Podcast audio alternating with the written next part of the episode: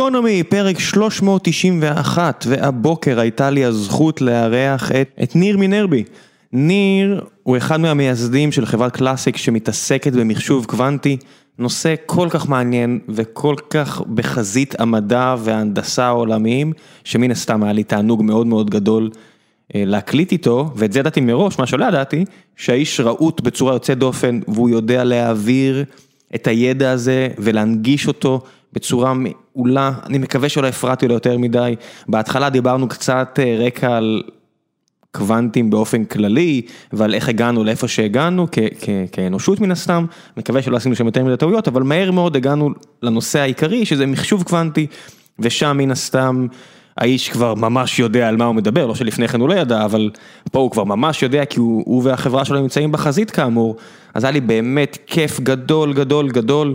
הם, יש מקומות שלא ניסיתי להנגיש אותם יותר מדי, ומי שרוצה שילך ויקרא, ניסיתי אה, בכל זאת להשאיר את הפרטים איפה שיכולתי, ומקווה שבדף הפרק נשים כמה שיותר לינקים, אבל זהו, ולפני שנחזור אה, ונגיע לפרק עצמו, אני רוצה לספר לכם שאנחנו פה בחברת Stream Elements מחפשים לגייס ולאייש המון המון משרות, גם בארץ וגם בעולם.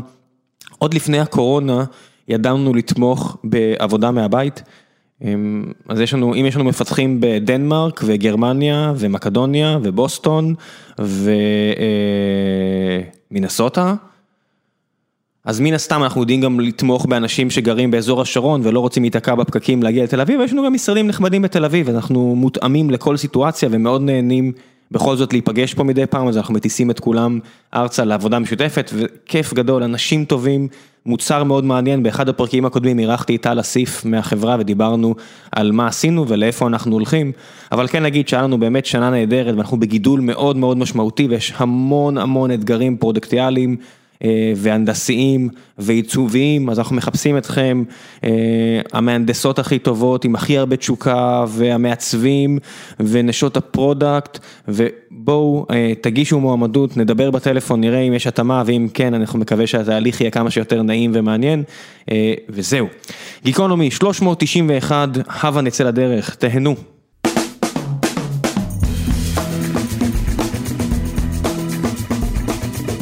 גיקונומי פרק 391 והבוקר נמצא עימי ניר מינרבי מחברת קלאסיק, מה העניינים?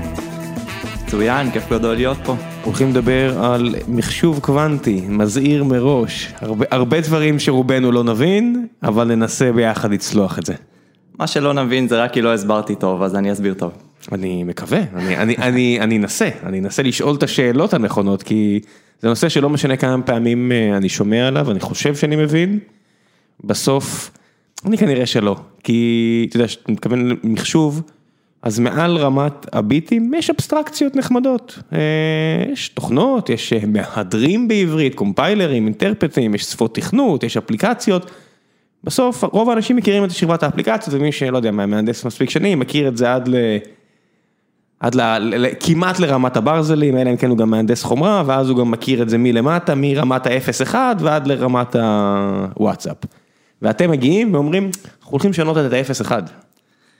כן, האמת שאתה נוגע בדיוק בנקודה, זאת אומרת, בעולם התוכנה הקלאסית יש לנו, מה, 60-70 שנה של אבסטרקציה, אז, אז היום שאתה, לא, אתה לא צריך אפילו לתכנת, שאתה מפעיל מחשב או אייפון, אתה בטח לא מודע למיליארדי הטרנזיסטורים שם מאחורה. כן, אני לא יודע כמה שכבות של דוס מתחבות לי בווינדוס, ואני לא יודע כמה שכבות של יוניקס מתחבות לי במק אס, אני פשוט מקבל מוצר מוגמר. בדיוק, אז בקוונטים אנחנו, לא רק שקוונטים זה סופר לא אינטואיטיבי ומורכב וניגע בזה, אין אבסטרקציה בכלל. זאת אומרת, אתה רוצה היום לפתח תוכנה למחשב קוונטי, שעוד מעט נדבר, קיים, לא קיים, מתי יהיה קיים, אתה מאוד מאוד מוגבל. מאיזו בחינה? זאת אומרת... תחשוב שעכשיו אתה רוצה אה, ליצור תוכנה סבירה למחשב קלאסי, אבל אתה ברמת השערים הלוגיים, זאת אומרת אתה כותב בננדים לצורך העניין. אוקיי, שער לוגי, רק נסגור את זה, אתה רואה, אתה לוקח דברים כמובן מאליו, אבל שער לוגי בסופו של דבר, כמו שאמרנו, 0 ו-1, אז שער לוגי זה בעצם, תחשבו כל הפרמוטציות האפשריות, אה, נכנס 0 ו-0, מה יוצא, נכנס 1 ו-0, מה יוצא, אז שערים לוגיים זה כל מיני רכיבים אלקטרונים שמממשים אותם בצורה כזו או אחרת, שבעצם יוצרים חוקיות מסוימת, ובסופו של דבר רוב הטרנזיסטורים בעולם, מיוצרים באמצעות מספר נורא נורא קטן של אה, שערים לוגיים שנותנים לנו את כל האפשרויות שאנחנו צריכים. ו- ואתה אומר, כשאתה מדבר על תכנות קוונטי, אתה חוזר עד לרמת המערכות ספרתיות, או לא זוכר איך נקרא הקורס הזה בחשמל באוניברסיטה, של לכתוב הכל עם אה, תרשימים של נכנס אפס, נכנס אחד, יוצא משהו. בדיוק, לגמרי. זה אחת הבעיות המשמעותיות בפיתוח תוכנה למחשב קוונטי היום. אבל אני מציע שנלך ככה 17 צעדים אחורה, נבין קצת מה זה מחשוב קוונטי ואז גם נבין מה, מה הבעיות. מצוין, אבל נראה לי כדי, כדי להבין מה זה מחשוב קוונטי, אם זה בסדר נלך משהו כמו 350 שנה אחורה, לאנגליה של המאה ה-17, מגפה. מה קורה, מה קורה בזמן אה, מגפה, כמו שאנחנו יודעים מהשנה האחרונה, מוציאים לחל"ת. ניוטון אה, עוזב את האוניברסיטה, אומרים לו לך תחשוב על דברים אה, באזור הכפר, כדי שלא תמות לנו, מר אייזיק. בדיוק, ומה שקורה זה שאותו אייזיק ניוטון מוציא את הפיזיקה לחל"ת. למה? כי הוא פשוט פתר הכל. הכל טוב, הכל פתור, אנחנו יודעים איך כדור טניס ייפול, איך תפוח ייפול, איך גלקסיות זזות, איך גלים ואופטיקה עובדים. לא צריך יותר פיזיקה בגדול, נכון? הכל פתור. כן, פלוס הוא הביא לנו את המתמטיקה ביחד עם לייבניץ בצד השני של, ה... של הים הקטן ביניהם, כדי שייתנו לנו גם אפשרות באמת לפתור את כל הדברים האלה בצורה מאוד uh, סבירה וקלה. לגמרי, לגמרי, ובאמת זה די מדהים, ההשערה באותו, באותו הזמן של פיזיקאים הייתה שסגרנו את הבסטה, זאת אומרת מבינים מה הולך והכל טוב, וזה ליווה אותנו ככה בגדול 250 שנה קדימה. לא, לא, אני חושב כבר מאה ה-19, מאה ה-18 כבר אלקטרומגנטיות ועוד הרבה לפני פארדיי כבר, אתה יודע, בדיוק אה, אתמול קראתי ספר על, אה, על החבורה של לורד ביירן ומרי שלי וכל החבר'ה האלה שבזמן מגפה אחרת ב-1816 נסגרו בבית אחד ולורד ביירן אמר בוא נעשה תחרות מי יעשה את הסיפור הכי מפחיד וכל מה שהיה להם בראש זה גלוויניזם לעומת וולטה. מי מי שקיבל מנפוליאון את הנשיקה על המצח, והרי מה החבר'ה האלה עשו? חשמלו אה, צפרדעים, ומרי שלי חשבה, אולי אפשר גם לחשמל, אה, להזיז גם אה, גופה שנתלעה אחד לשני, ופרנקנשטיין נולד, גם דרקולה נולד באותו, באותו לילה. אה, וזה לא, זה 150, 120 שנה אחרי ניוטון, אולי אולי נכון. טיפה יותר. אה, מה שחשוב להגיד זה שהאלקטרומגנטיות לא לא סתרה את את הפיזיקה שהכרנו קודם, זאת אומרת היא התכתבה, היא הוסיפה, זה בטח אפשר דברים חדשים, אבל רק באמת באזור 1800 ואז 1900, 1905, שמכונה גם שנת הניסים של הפיזיקה, דברים פשוט לא מסתדרים, זאת אומרת, ניתן לך דוגמה, קח כדורגל, תבעט בו, הוא יקבל את האנרגיה שלך באהבה. כן, הוא זז מא' לב' אה, בצורה שאי אפשר לחזות אותה, והכל בסדר, גם המשוואות של מקסוול באמצע המאה ה-19 לא הפריעו לזה. לגמרי, תבעט בו יותר חזק, הוא יקבל יותר אנרגיה, הוא יהיה כן. מבסוט. כל עוד הוא בגודל של כדורגל ולא ממש קטן. או, יפה. ופה מתחילות הבעיות. באמת בשנת 1900 אה, מתחילות הבעיות, כי אה, ענקי הפיזיקה, איינשטיין ובור, מבינים שמשהו לא עובד. שלא כמו כדורגל, אתה נותן לאטום אנרגיה, הוא לפעמים לוקח אותה, לפעמים לא לוקח אותה, אתה נותן לו מעט מדי אנרגיה, הוא לא, הוא לא לוקח אותה בכלל, היא פשוט מחליקה מעליו. יש כל מיני ניסויים שמתחילים לעשות, אה, לא ניכנס לזה לדאבל סליט וכל הדברים האלו, שפשוט מראים שהפיזיקה הקלאסית לא עובדת, משהו לא עובד כשיורדים לגדלים מאוד מאוד קטנים. בדיעבד זה גם יהיה מאוד מאוד גדולים, אבל נחכה עם זה. אה, בינתיים במאוד מאוד קטנים, לא עובד. בדיוק, לא עובד. עכשיו, באמת, לא, לא צריך להיכנס ל, ל, לעומק של הדברים, בטח לא כדי, כדי להבין מה זה מחשוב קוונטי, מה שצריך להבין זה ש... ב-20 השנים הבאות, מ-1905, מתחילים לעשות כל מיני אדפטציות לפיזיקה הקלאסית, לנסות שזה יעבוד, מה שאנחנו מכירים, רמות אנרגיה של אטום, שלומדים ככה ב, ב, בבית ספר, שזה לא לגמרי מדויק, אבל זה, זה, זה מספיק טוב. שזה גם המילה קוונט, בסופו של דבר בדיוק. קוונט זה בדיוק המנה, נכון. בלטינית, של לקפוץ ממנה למנה, שזה בעצם להעביר את ה... שאותו אלקטרון יכול להיות רק במנות מאוד מסוימות של אנרגיה, אבל לא בין לבין. בדיוק. אז זה זה המונח קוונטי, אבל זה בסדר, זה לא כזה רלוונטי ולא כזה קשור. נכון, מה מה שכן קשור זה להבין את מה שאמר אה, דה ברולי בשנת 1924, בעצם השערת דה ברולי אומרת שכל חלקיק הוא גם גל. במה זה אומר, מה זה אומר שהוא גל לצורך העניין, זאת אומרת דיברת קודם על ניסוי שני הסדקים, לא ניכנס לזה לעומק, אבל השורה התחתונה, קודם אמרת מה ההבדל בין כדורגל לאטום, לאלקטרון, הוא אומר, אין הבדל, כדורגל זה, אה, אה, זאת אומרת, אלקטרון זה כדורגל אחרי הרבה מאוד דיאטה, שניהם הם גם חלקיקים, גם גלים, פשוט באורכי גל מאוד מאוד שונים. ככל שהחלקיק הוא יותר מקרוסקופי, ככה התכונות הגליות פחות באות לידי ביטוי. זאת אומרת, כדורגל לא ייעלם לך פתאום, השולחן הזה לא כן, ייעלם. רק אה, כשאנשים שומעים גל ו- וחלקיק, אז למרות שזה בטח נושא שכבר בטח דיברתי עליו בפ- בפ- בפרקים האלה לא מעט פעמים, אנשים מאוד חכמים, בסופו של דבר זה חלקיק נע מאלף לבית בצורה לפי כל מיני המשוואות הניוטוניות שאתם מכירים, אה, F שווה ל-MA וכל הדברים האלה של תיכון ואוניברסיטה וכו' וכו', וגל מתנהג לפי אה, פונקציית הסתברות, איפה הוא יהיה, הוא יהיה, בכל רגע נתון יהיה במקום כלשהו במרחב, בהסתברות כזו או אחרת. בדיוק.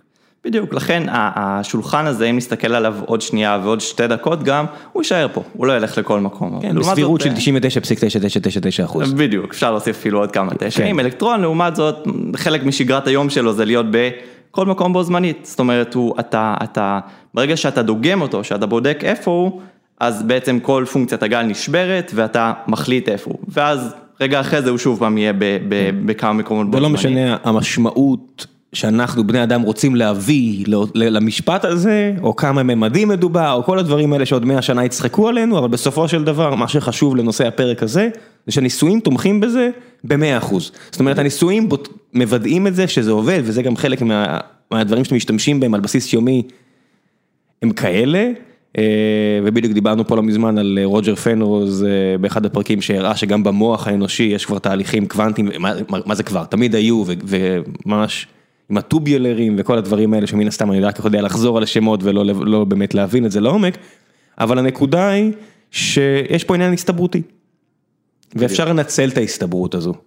בדיוק. אגב, אחד הנושאים הכי חמים בפיזיקה היום זה איפה זה נשבר, זאת אומרת, אלקטרון במובהק הוא חלקיק קוונטי, מאוד מיקרוסקופי, ננוסקופי, שולחן הוא כבר לא, זאת אומרת, הוא לא ייעלם לשום, לשום מקום, והשאלה איפה, כאילו, פרדוקס הערימה, איפה זה נגמר. אני חושב שהיוצא יוצא מן הכלל היחיד זה גרביים ביציאה מכונת- ממכונת כביסה, ששם באמת אה, קורים דברים אה, נעלמים. קסומים לגמרי, זה, אתה יודע, דברים שאנחנו לא מבינים גם היום. כן, בסוף אנחנו מדברים אבל על הדברים שאנחנו צריכים לתת להם שמות. אז יש כל מיני חלקיקים אלמנטריים שמחפשים אותם בשוויץ, ויש חפצים פיזיים, ויש כבר, אה, לא יודע מה, וירוסים ומולקולות וכל מיני דברים כאלה שאנחנו יודעים שהם קיימים איפשהו, אז נתנו להם שמות ועליהם אנחנו בודקים.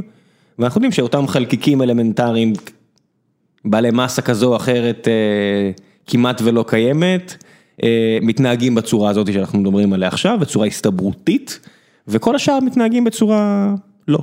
כן, בדיוק, זהו, עכשיו בוא ככה כדי uh, לעבור הלאה מהפיזיקה הנורא הבסיסית, רק נגיע ל-1925, משהו כזה, נראה לי ששם בעצם פותרים גם את תורת הקוונטים בגדול.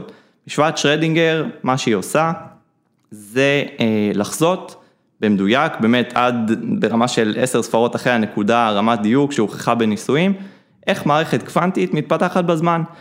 וזה עכשיו התיאור הכי מדויק שאנחנו, מתירים, שאנחנו מכירים לטבע. לא מכירים משהו יותר מדויק, צריך להגיד, זה לא רק שמחשוב קוונטי מתבסס על זה, גם טרנזיסטור אמרתי הכל, מבוסס, כל, הח- הכל, כל. החפצים ש, שאתם מתבססים עליהם בקיום האנושי המודרני, מבוסס הרבה על אותה פיזיקה מודרנית, לא יעזור כלום. בדיוק, יפה. תאמינו או לא תאמינו, זה עובד. עובד בצורה מדהימה. ועכשיו, אוקיי, אז מה, מה עם מחשוב קוונטי?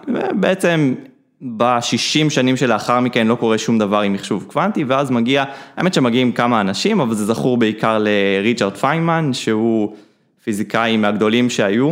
אה, לא רק פיזיקאים, אתה יודע, לגמרי. מדען, אתה יכול לשים ליד המילה, ליד השם שלו מחשב ומה שאתה לא רוצה, ו... לגמרי, זוכה פרס נובל, והוא גם נראה כמו כוכב קולנוע, באמת בחור איש מאוד רהוט, מאוד מרשים. מלא ציטוטים, תרשמו בוויקי ציטוט אה, ריצ'רד פיינמן וזה תענוג גדול, באמת, לגמרי. איש חד מאוד. מדהים. ומה שהוא אומר בעצם זה, תראו, בסוף מחשבים קלאסיים עושים דברים מדהימים, אבל הטבע הוא, הוא קוונטי, זאת אומרת, יש דברים ש, שלא תוכלו, אתם רוצים לפתור את הבעיות הכי קשות בטבע, כדאי שתפתחו מחשב קוונטי שיפתור אותם.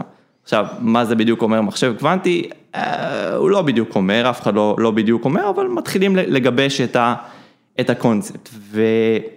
ובשנים האחרונות ממש מדברים על מהפכת המחשוב הקוונטי, זאת אומרת אי אפשר כל כך אה, לפספס את זה וניגע בה ברמת האקו סיסטם וההשקעות ולאן זה הולך ואם ומתי זה ישנה את העולם, אבל מה שחשוב להבין זה שכבר אז, בתחילת שנות ה-80, עובדים על מימוש של מחשב קוונטי. מנסים, אגב, תיאורטית. אה, תיאורטית ומעשית, אגב כן. IBM למשל, בשנות ה-80 עובדים על, על פיתוח של מחשב קוונטי, ואוניברסיטאות וכו' וכו' וכו', ועדיין באמת לוקח, לוקחים שני עשורים עד שזה מתחיל לקרום עור וגידים. מעולה, מה זה מחשב קוונטי? אז מחשב קלאסי, כמו שאנחנו אה, באמת משתמשים בו ברמה היומיומית, מבוסס על אה, ביטים, נכון, אפסים ואחדים, בכל רגע נתון הוא או אפס או אחד, וכל מערכות המחשוב שאנחנו מכירים אה, מבוססות על אה, ביטים. דיודה, זה דיגיטלי, בסוף זה או שזה מעל מתח מסוים ואז זה אחד, השער, או שזה מתחת למתח מסוים וזה אפס, אין אפשרות אחרת. אם יש רעש וזה לא מה שהתכוונתם, אז זה מה יש, אז הלכנו ושיפרנו את אותן רכיבים, טרנזיסטורים, yada yada yada, רכיבים integrated circuit, היסטוריה מלאה מעניינת, קילבי בטקסס עושה את זה, וג'ק קילבי נראה לי, ו yada yada yada, סופר מעניין, פון נוימן עושה את הארכיטקטורה של מחשבים והכל מתפתח, אבל בצד יש את התחום הזה שאתה מדבר עליו, שבו זה לא בדיוק 0 ו-1. נכון, בדיוק. אז בעצם אה, אה, האלמנטים הבסיסיים שעליהם מבוסס המחשב הקוונטי הם קיוביטים, קוונטום ביטס, והם אה, אה, בניגוד לביט קלאסי, הם נמצאים בו זמנית גם ב-0 וגם ב-1. עכשיו, מה זה אומר בו זמנית? אז עכשיו אנחנו רגע חוזרים למה שדיברנו קודם, שאלקטרון נמצא בסופר פוזיציה, שזה אומר שהוא הסתברותית פה ושם, זאת אומרת הוא גם פה וגם שם. אז עכשיו בואו נשכח רגע מהחומרה, אפשר לדבר על זה אחרי זה כמה שנרצה. נגיד יש לנו מערכת קוונטית שהיא בשני מצבים, או 0 או 1, אבל באותו זמן היא בשני המצבים וזה לחלוטין הסתברותי, אינהרנטית הסתברותי, אם תדגום אותה, אם תצא 0 או 1. זאת אומרת, כל עוד אתה לא מפריע לה, היא חיה בשני המצבים בו זמנית. ברגע שאתה דוגם אותה, הכרחת אותה אה, אה, לקחת צד, או 0 או 1, ולצורך העניין קיוביט שהוא ב-99 אחוז 0 וב-1 אחוז 1, עדיין יכול להיות שתמדוד אותו. 1 ל-100 זה לא הסתברות, אה, אם יש לך מיליון כאלה, אז לא מעט מהם יהיו האחוז הבודד. בדיוק, לגמרי, יפה. אז, אז איך מממשים קיוביט? אז, אז בגדול יש המון המון אה, אה, שיטות שונות, וניכנס אחרי זה למימושים, איך גוגל עושים את זה, איך IBM, איך אינטל, עכשיו אמזון התחילו. אה, בוא נשים את זה בצד, בוא נניח שיש לנו מערכת מושלמת, קוונטית, נקרא two-state system, שהיא יודעת להיות בו זמנית ב-0 וב-1, יפה, קיוביט אחד. עכשיו בואו נייצר לנו הרבה קיוביטים, יש לנו מיליון קיוביטים, מצוין. כן. מה, מה אנחנו עושים איתם? זאת אומרת, אז בוא קודם כל נבין את, את, את העוצמה, ואז נבין איך משתמשים בה. אם יש לנו אה, אה, 300 קיוביטים, בסדר? אז קיוביט אחד נמצא בו זמנית ב-0 וב-1, נכון? קח שני קיוביטים, אז יש לך בו זמנית ארבעה מצבים, 0, 0, 1, 1, 1, 0. 2 בחזקת המספר של הקיוביטים. בדיוק. זה מרחב האפשרויות שיש לנו ל... נכון. לתיאור המערכת אם נדגום אותה באותו רגע. בדיוק, נכון. אז עכשיו אפשר באיזשהו מקום להסתכל על העוצמה החישובית, קצת דמגוגיה, לא יותר מדי, אבל אפשר לומר שיש לך פה חישוב מקבילי של 2 בחזקת 300. אה, חישובים. עכשיו רק לסבר את האוזן מה זה 2 בחזקת 300, אז 2 בחזקת 300 זה יותר מכל האטומים ביקום. עכשיו למה אני אומר שזה דמגוגיה? כי אוקיי, איך אתה משתמש בעוצמה החישובית הזאת, זה נורא נחמד שיש לך אה, חישוב מקבילי.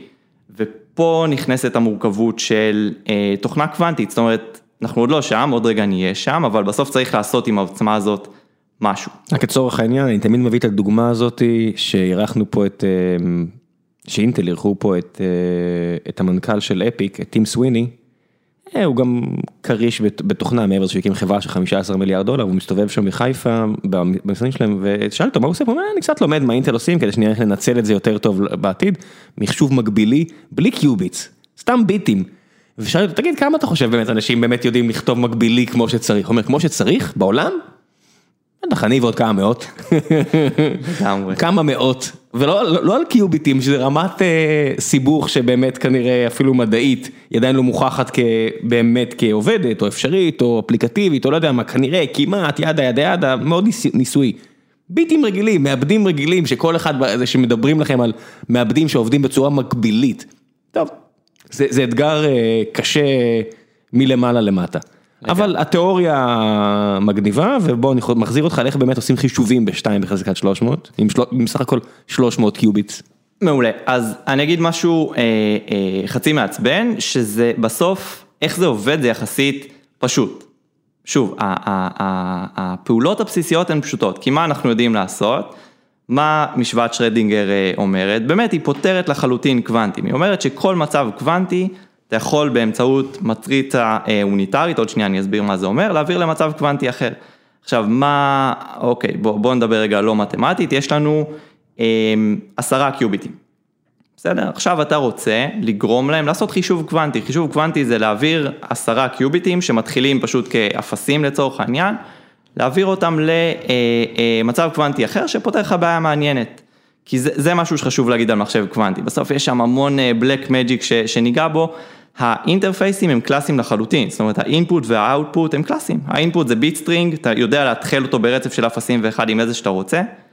וה output הוא bit string, בסוף אתה מודד אותו, זאת אומרת יש לך תוצאה, qubit כבר לא בסופרפוזיציה ולא בשום דבר. אז, אז אתה אומר את זה, ואני עם הראש הפרימיטיבי שלי, אני אומר, בן אדם, מה אתה מדבר, אני צריך רגיסטרים, אני צריך אה, להעביר דברים מאלף לבית, אני בשביל לעשות פעולות חישוב ודברים כאלה, אז אני עוד זוכר אסמבלי מספיק, ואני עוד יכול לכתוב את זה על דף, אני אומר, אני צריך איקס רגיסטרים, אני צריך להזיז מידע, מה זה עם עשרה ביטים אתה עושה לי חישובים, מה זה הקסם הזה? לא, אני איתך, קודם כל יש מספיק צרות, אז רגע, בוא, בוא, בוא, בוא, בוא נוריד את חלק מהצרות מהשולחן. שוב, אתה לא צריך, למה אתה לא צריך מחשב כזה ב... ב במחסן שלך, כי הכל, הכל דרך הענן, זאת אומרת, אתה... א', כי הכל עובד לי כבר עכשיו. לגמרי. כן. קודם כל זה, זה, זה... בוא נתחיל בזה. נקודה משמעותית. ושתיים, באמת הגישה למחשב קוונטי היא קלאסית לחלוטין. ה input וה output הם כמו של מחשב קלאסי, לגמרי. ועכשיו, בין לבין, זאת אומרת, יש לך אה, n קיוביטים בכניסה, נגיד 100 קיוביטים בכניסה, ואתה בסוף יודע שהתוצאה תהיה bit string של אה, 100 אפסים ואחדים, שזו תוצאה כנראה לבעיה מעניינת, עכשיו אתה צריך לתכנת אותם, אתה צריך לגרום לזה שהתוצאה תהיה מעניינת, תפתור לך בעיה משמעותית. שהקלט אה, יהפוך, יהיה איזושהי קופסה שאתה תכתוב אותה, והפלט באמת יענה על תשובה ביחס לקלט. בדיוק, מדויק. עכשיו, איך אתה עושה את זה? אז, אז בגדול, המתמטיקה עושה את זה די בפשטות, זאת אומרת, אתה יודע לכתוב אה, מטריצה שפשוט מעבירה את, ה, את הקיוביטים, בסוף יש לך n קיוביטים, זה איזשהו וקטור שמתואר על ידי אה, 2 בחזקת אה, n איברים, אתה יודע לכתוב מטריצה שמעבירה אותו לכל מצב אחר. בוא ניתן דוגמה מעשית, נניח ויש לנו אה, 256 קיוביטים, ונניח שאנחנו מחלקים 128 ו-128 ואנחנו אומרים, 128 התחתונים מייצגים מספר, שהוא 2 בחזקת 128, שזה אומר אה, מספר מאוד מאוד גדול. מאוד גדול. וגם הקיוביטים למעלה מייצגים מספר, 2 בחזקת 158, אז זה הקלט שלי. שני מספרים מאוד מאוד גדולים, ואני רוצה עכשיו שתמצא את ה... לא יודע מה, שתוציא החוצה את המספר הראשוני הכי גדול שמשותף לשניהם. כל מיני בעיות כאלה שהן כביכול טריוויאליות וסתם שעשוע, אבל בפועל אה, כל מיני בעיות אלגבריות כאלה בעצם מאפשרות לנו להצפין מידע, שזה חלק נורא חשוב בתרבות האנושית כיום, או הפוך, אה, לפרוץ למידע מוצפן, אה, שני הצדדים של אותו מטבע, אז זה למשל דוגמה לבעיה שאפשר לעשות בסך הכל עם 256 קיוביטס, 128 ו-128, והפלט צריך להיות 0, כאילו זאת אומרת מספר שהוא מן הסתם הרבה יותר קטן משני אלה, כי הוא גורם של שניהם, וזה מה שנקבל. אז זה דוגמה למשל למשהו שלא צריך יותר כביכול בשביל תיאור הבעיה מ-256 ביטים. נכון, השאלה, האתגר, ועוד מעט נדבר על אלגוריתמים קוונטיים ומה הם יודעים לעשות היום ולמה יש כל כך מעט, אבל מה שצריך להבין זה שאת ה, את ה, את התכנות אנחנו יודעים תיאורטית לעשות. אנחנו יודעים תיאורטית לכתוב מטריצה שמעבירה את האינפוט שלנו לאוטפוט. הבעיה היא שאנחנו לא באמת יודעים לכתוב את זה, וגם אם היינו יודעים לכתוב מטריצה של 2 בחזקת 100, שאגב, אם תתחיל לכתוב אותה, עד סוף חייך לא, לא, לא, לא תספיק, כי זאת מטריצה עצומה, אז לא רק שאנחנו לא באמת יודעים לתכנת את זה, גם בפועל החומרה יודעת להריץ שערים, שערים לוגיים, רק על קיוביט אחד או על שני קיוביטים. אז מה אנחנו כן יודעים לעשות? אנחנו יודעים, אמרנו קיוביט הוא גם 0 וגם 1, בהסתברות מסוימת 0, בהסתברות מסוימת 1, יודעים להזיז אותו, זאת אומרת לשנות את ההסתברות אה, בין 0 ל-1, אם עכשיו הוא ב-50 אחוז 1, 50 אחוז 0, אני יודע לשנות אותו ל-72 אחוז 1, 28 אחוז 0, זה על קיוביט בודד, מעולה. עכשיו אני יודע גם לעשות, לבצע שערים על שני קיוביטים, שזה שזירה, שזה עוד אלמנט מאוד לא אינטואיטיבי בקוונטים שאפשר אחרי זה לנגוע בו, וזהו, זה מה שהחומרה, שהחומרה יודעת לבצע, שרים על קיוביט אחד, על קיוביט בודד, ומפה בעצם אומנות של התכנות הקוונטי, זה אה, ליצור אלגוריתם שנותן לך בעיות, אה, שפותר לך בעיות משמעותיות בעולם האמיתי. אז בוא, בוא, בוא נדבר טיפה. אה, גם, גם אה, מעבדים רגילים זה בסוף רק פעולות על וקטורים של מידע ומעבדי אה, מעבדים של NVIDIA עושים פעולות על מטריצות וזה נשמע מאוד פשוט אבל שוב זה מאפשר את כל מה שאנחנו יודעים והמעבר הזה מוקטורים למטריצות או פלוס כל מיני פעולות אחרות שפה בהוואנה לאבס עושים לידינו. מייצגות המון כוח, המון המון כוח. לגמרי. פשוט יש הרבה שכבות של אבסטרקציה בינינו כמשתמשים אפליקטיביים לבין הדברים האלה, אז זה נראה לנו שטויות, אבל בפועל כל אחד עושה את השלב שלו, וברגע שכולם עושים את שלהם, אתה מקבל AI, אתה מקבל מכונית שנוסעת לבד. לגמרי. זהו, אז נראה לי דיברנו יותר מדי על מטריצות, בוא נדבר טיפה על המהפכה, ואז נחזור כן. בסוף לאלגוריתמים. אז, אז אמרנו, התחילו לדבר על זה בשנות ה-80. ועדיין אין חומרה אה, שיודעת לעשות משהו כזה בשנות ה-80, לאט לאט זה נבנה. בוא נסביר למה, מה הבעיות? אוקיי, אז, אז, אז הבעיה המרכזית היא, נגענו קודם, זאת אומרת חלקיקים שמתנהגים בצורה קוונטית, הם מאוד מאוד מאוד מאוד קטנים, למשל אה, אלקטרון, חלקיקים גדולים, מקרוסקופיים, לא מתנהגים בצורה קוונטית, ומה זה מחשב קוונטי? למה זה אתגר כל כך קשה לבנות מחשב קוונטי? כי אתה רוצה שמשהו גדול, מקרוסקופי, אתה יכול לבעוט בו, יתנהג בצורה קוונטית. ומה מפריע לו להתנהג בצורה קוונטית? הכל. זה נקרא אה, אה, רעש, זאת אומרת מערכות מאוד מאוד מאוד רגישות, זאת הסיבה שמחשבים קוונטיים מפותחים בטמפרטורה שהיא קרובה מאוד לאפס המוחלט, 0.0015. מינוס 236 מעלות או פלוס מינוס, משהו כזה, נכון? מינוס 273 מעלות, כן, כן, ממש ממש קר. אה, או אה, יש שיטות אחרות שזה ממש בחמסין, במינוס 272 מעלות, יש גם שיטות אחרות, קיצור מאוד מורכב, כי כל התערבות של הסביבה פשוט הורגת את המצב הקוונטי, וזה צוואר בקבוק מאוד מאוד מאוד משמעותי, זאת אומרת, בסוף מדברים על פיזיקה, על מתמטיקה, זאת בעיה הנדסית. של הנדסת חשמל, הנדסית, מאוד מאוד... אה, מורכבת ולכן זה, זה, זה נורא קשה, זאת אומרת בשנות ה-80 מצליחים לעשות פעולה על קיוביט בודד חגיגה, מצליחים לעשות פעולה על שני קיוביטים, מדהים, אבל... זה IBM? זה בעיקר IBM, זה קצת אקדמיה, ב, ב, ב, כן, אבל זה, זה באמת בסקלות מאוד מאוד קטנות ולא מתקרבים בכלל ל scaling, זאת אומרת, ה scaling פה, מבחינת החומרה, זה בוא נהיה מסוגלים לעשות רצף משמעותי של פעולות על מספיק קיוביטים. נדבר שנייה מה, מה, מה זה מספיק, זאת אומרת מתי זה מתחיל להיות יותר חזק ממחשבי על. נגיע לזה עוד מעט, אבל מה, מה, מה קורה בשנים האחרונות? זאת אומרת, למה, למה אתם שומעים בכל מקום, או שאני שומע בכל מקום, כי לגוגל כבר נמאס ממני והוא לא מציע לי דברים אחרים, אבל שומעים על המהפכה הזאת ועל ההייפ הכל כך גדול. כי אה, שתי סיבות מרכזיות, אחת כל ענקיות הטכנולוגיה או הרבה מענקיות הטכנולוגיה כבר שם, באמת IBM ואינטל וגוגל, מייקרוסופט עם שיטה מאוד שונה מהשאר, אמזון עכשיו נכנסות, הניוול, עובדות, משקיעות המון המון משאבים. זה רק במערב, חכה. לגמרי. סין סימנה את זה ביחד עם 5G וכל מיני טכנולוגיות אחרות, בתור הטכנולוגיות של 2030 שהם חייבים להיות, אה, חייבים לנצח בהם. כן, אתה רואה את כמות הפטנטים של סין בתחום הזה, זה פשוט מפחיד. באמת, תאסוף את כל הפטנטים שנכתבו בתחום הזה באירופה, בארצות הברית, ביפן, בישראל, לא מדגדג בכלל. זה פטנטים שנרשמים בארצות הברית? לא, לא, בסין. בסדר, כן, הכל טוב. על מחשוב קוונטי, כן. כן, בסדר, זה... פטנט זה רק כמה אני רוצה לכבד אותו. חד משמעית. כשלא מכבדים את הפטנטים שלי, אני יודע. לגמרי. לא, לא, אני, מסכים, פשוט אומר, הקדמה שם בתחום הזה היא, היא מהממת. כן, מי שחושב שהסינים... זה איזה עם נכלולי שרק גונב אה, רעיונות, מזמן, מזמן כבר לא, הרבה מהחידושים בהרבה אה, אקדמיה כבדה, מדעית, נכתבים כבר באותיות ציניות. הרבה מאוד, הם, הם, לא, הם לא מחכים לאף אחד. לגמרי. כן. אה, זהו, אז, אז, אז באמת דיברנו בעיקר על, ה, על המערב, כמובן שזה לא רק שם, בגדול יש ממש מרוץ חימוש, זה לא פחות ממרוץ חימוש על מי יגיע ראשון למה שנקרא Quantum Advantage. מה זה Quantum Advantage? לעומת העליונות הקוונטית שגוגל פרסמו, שנדבר עליה עוד מעט, זה היום שבו מחשב קוונטי מבצע משימה שאף מועילה, זה חשוב, שאף מחשב קלאסי בעולם, גם לא כל מחשבי העל בעולם, יכולים לבצע.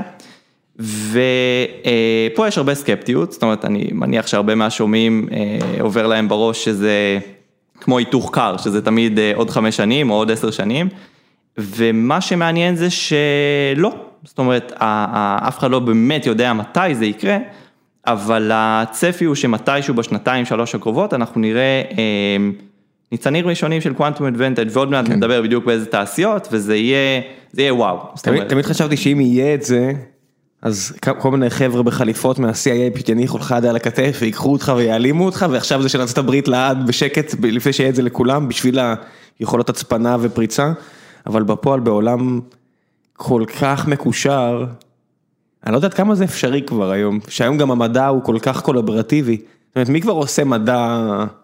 בטח ברמה הזאתי, שכולל גם הנדסה כמו שאתה אומר והכל, זה כבר לא בן אדם יושב בחדר ומנסה לפצח את זה, זה צוותים ענקיים של חברות שוות מאות מיליארדים, כי אחרת זה פשוט לא קורה.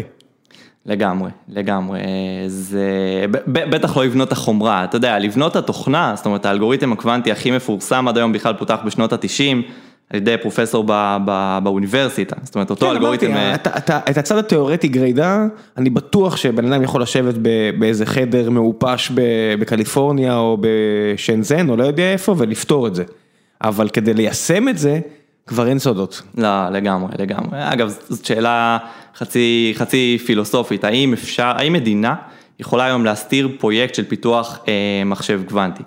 אני חושב שלא, כי, ה, כי ה, אתה יודע, הפרסונל הרלוונטי בעולם הוא כל כך מצומצם, קהילה באמת באמת קטנה, מאות, מאות אנשים, האם אפשר להסתיר דבר כזה? לצערי אני יכול להגיד שבישראל בטוח לא, אבל אה, אתה יודע, האם בסין כן? אולי, אולי יש להם מחשב קוונטי שפועל באיזה מחסן שם בשנג'ן. בכל מקרה, דיברנו על חצי מהמהפכה, אז חצי, החצי הראשון זה מרוץ חימוש בין ענקיות הטכנולוגיה, מי מפתחת ראשונה מחשב קוונטי. חצי השני שהוא לא פחות מעניין זה מה עושים עם זה, נכון? זאת אומרת, למה זה טוב. והחצי הזה מעניין כי באמת מה שרואים בשנים האחרונות זה שזה יוצא מהאקדמיה, זאת אומרת עוד ועוד חברות מסחריות, הבנקים הכי גדולים בעולם וחברות תרופות ורכב וכימיה ואנרגיה ואחרות, פותחות קבוצות שכל מטרתן אה, בחיים זה לפתח תוכנה למחשב קוונטי, לפתח את ה-killer applications שמתישהו בשנתיים, שלוש, חמש, עשר הקרובות באמת ישאירו אבק למתחרים. אז בוא, בוא, בוא נצבע את זה קצת, בוא, בוא נדבר שנייה, מה, מה מחשב קוונטי יכול לעשות. אז בוא נתחיל מהדברים הכי, הפחות מעניינים, לטעמי לפחות, ואני איש סייבר במקור, אז זה קצת חוצפה שאני אומר שזה לא מעניין. אחד הדברים שכל הזמן מדברים עליהם זה שבירת הצפנה, נכון? אה, אה, מחשב קוונטי יוכל ביום, ביום מן הימים לשבור אה, את ה-RSA. ו... RSA, אינטגרלים אליפטיים, כל הדברים שהם בעצם, אין הרבה דרכים היום להצפין מידע, זה לגמרי. גדול אלה, ואז מוסיפים עוד ועוד ביטים, אם פעם בשביל הצפנה היה 70 ומשהו כדי שהמדינות יוכלו לפרוט את זה, נכון? דור שלישי בתקשורת, אני חושב שזה היה משהו כזה. כן. היום זה כבר, לא יודע, 128 ביטים, לא יודע, אני לא ניכנס למספרים, אבל כמות המספרים שמעורבים, גודל המספרים שמעורבים במפתחות של ההצפנה הולכים ועולים כדי שיהיה יותר קשה לפרוץ אותם, כדי שגם לא עוד חמש שנים יהיה אפשר, נגיד עוד עשר שנים כן. בדיוק. כל עוד אנחנו מתקדמים בקצב הרגיל של, המ... של הקומפיוט כמו שאנחנו מכירים אותו. נכון. של הכוח החישובי. זהו, הבעיה היא שמחשב קוונטי לא כל כך מתרגש מה, מהקצב הרגיל, בגלל ששם זה אקספוננציאלי. זאת אומרת, ה, ה, ה, השאלה הכי מעניינת, בסוף, מה שאתה יכול לממש על מחשב קלאסי, אתה יכול גם על מחשב קוונטי ולהפך. לא זאת השאלה. השאלה המעניינת זה איפה אתה יכול להביא יתרון משמעותי במהירות. זאת אומרת, זה נקרא, נקרא אה, ספיד אפ לצורך העניין ביחס למחשב קלאסי, אז למשל באלגוריתם הזה של שבירת הצפנה, יש לך speed up אקספוננציאלי, זאת אומרת שמה שמחשב קלאסי יעשה באלף שנים, אז פה זה אקספוננציאלית יותר מהר. שזה... גם תלוי כמה qubits יהיו מעורבים. בדיוק. אז שים אז... עוד אלף qubit וזה יהיה כבר שניות, לא יודע מה. בדיוק, אז, אז מה, מה שחשוב להבין על, על העוצמה של המחשב הקוונטי, שפה נחזור עוד שנייה לאלגוריתמים, 56 קיוביטים זה מספר מעניין. למה זה מספר מעניין? כי זה הערכות, המספר המקסימלי של קיוביטים שמחשב העל הכי חזק בעולם יכול לסמלץ, יכול לסמלץ בצורה מושלמת. עכשיו למה זה, למה, למה, למה זה מעניין? כי אם יש לך, אתה מוסיף קיוביט אחד, זה הכל, זה פי שתיים. אתה עכשיו צריך את העוצמה החישובית של אותו מחשב, פי שתיים, ואם אתה מוסיף 100 קיוביטים, שזה משהו שיקרה כל שנה. 10 זה כבר כפול אלף. בדיוק, אז, אז זה, זה ככה ל, ל, להתרגל למספרים, לכן שמדברים כל הזמן על, על עליונות קוונטית וכל הדברים האלה, אפשר לגעת בזה אחרי זה.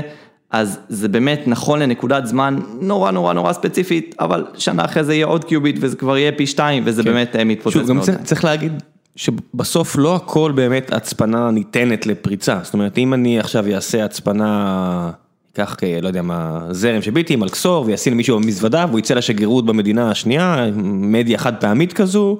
זה בלתי ניתן לפריצה ולא משנה כמה קיוביטים יהיה לך מסודרים בשורה, הפעם הראשונה שאני אשתמש בתקשורת הזו, עם השגרירות שלי, היא מוצפנת ב-100%, זה מוכח מתמטית, קלוד שנון, הפסל שלו שם ב-MIT, כן. כי הוא עשה יופי של הוכחות אה, ממש ממש יפות, זה בלתי ניתן לפריצה, אבל אם אנחנו משתמשים באותם המפתחות, עוד פעם, זהו, כבר תיאורטית אפשר לפרוט את זה, וככל שנשתמש יותר אפשר, ובאמת עם, עם מחשוב כמו שאתה מתאר, הכל נהיה כביכול פריץ. אבל אתה אומר זה לא כזה מעניין. לא, לא מעניין אותי בכלל, אני, אני אטאטא שנייה את האלגוריתם הזה, למרות שהוא גאוני בכל כך הרבה רמות, אבל הוא לא מעניין, כי הוא, וואלה, הוא לא מקדם את האנושות. בסדר, ימצאו הצפן, הצפנה יותר חזקה, אגב, יש גם הצפנות קוונטיות, יש הרבה הצפנות אחרות, הכל טוב. בואו נדבר על אפליקציות כן מעניינות. קודם כל, מה שחשוב להבין, זה שזה לא, מצחיק להגיד, אבל זה, זה לא בינארי. זאת אומרת, זה לא, יש מחשב קוונטי, אין מחשב קוונטי. קודם כל, כבר היום יש מחשבים קוונטיים, כן, זה, זה משהו שחשוב...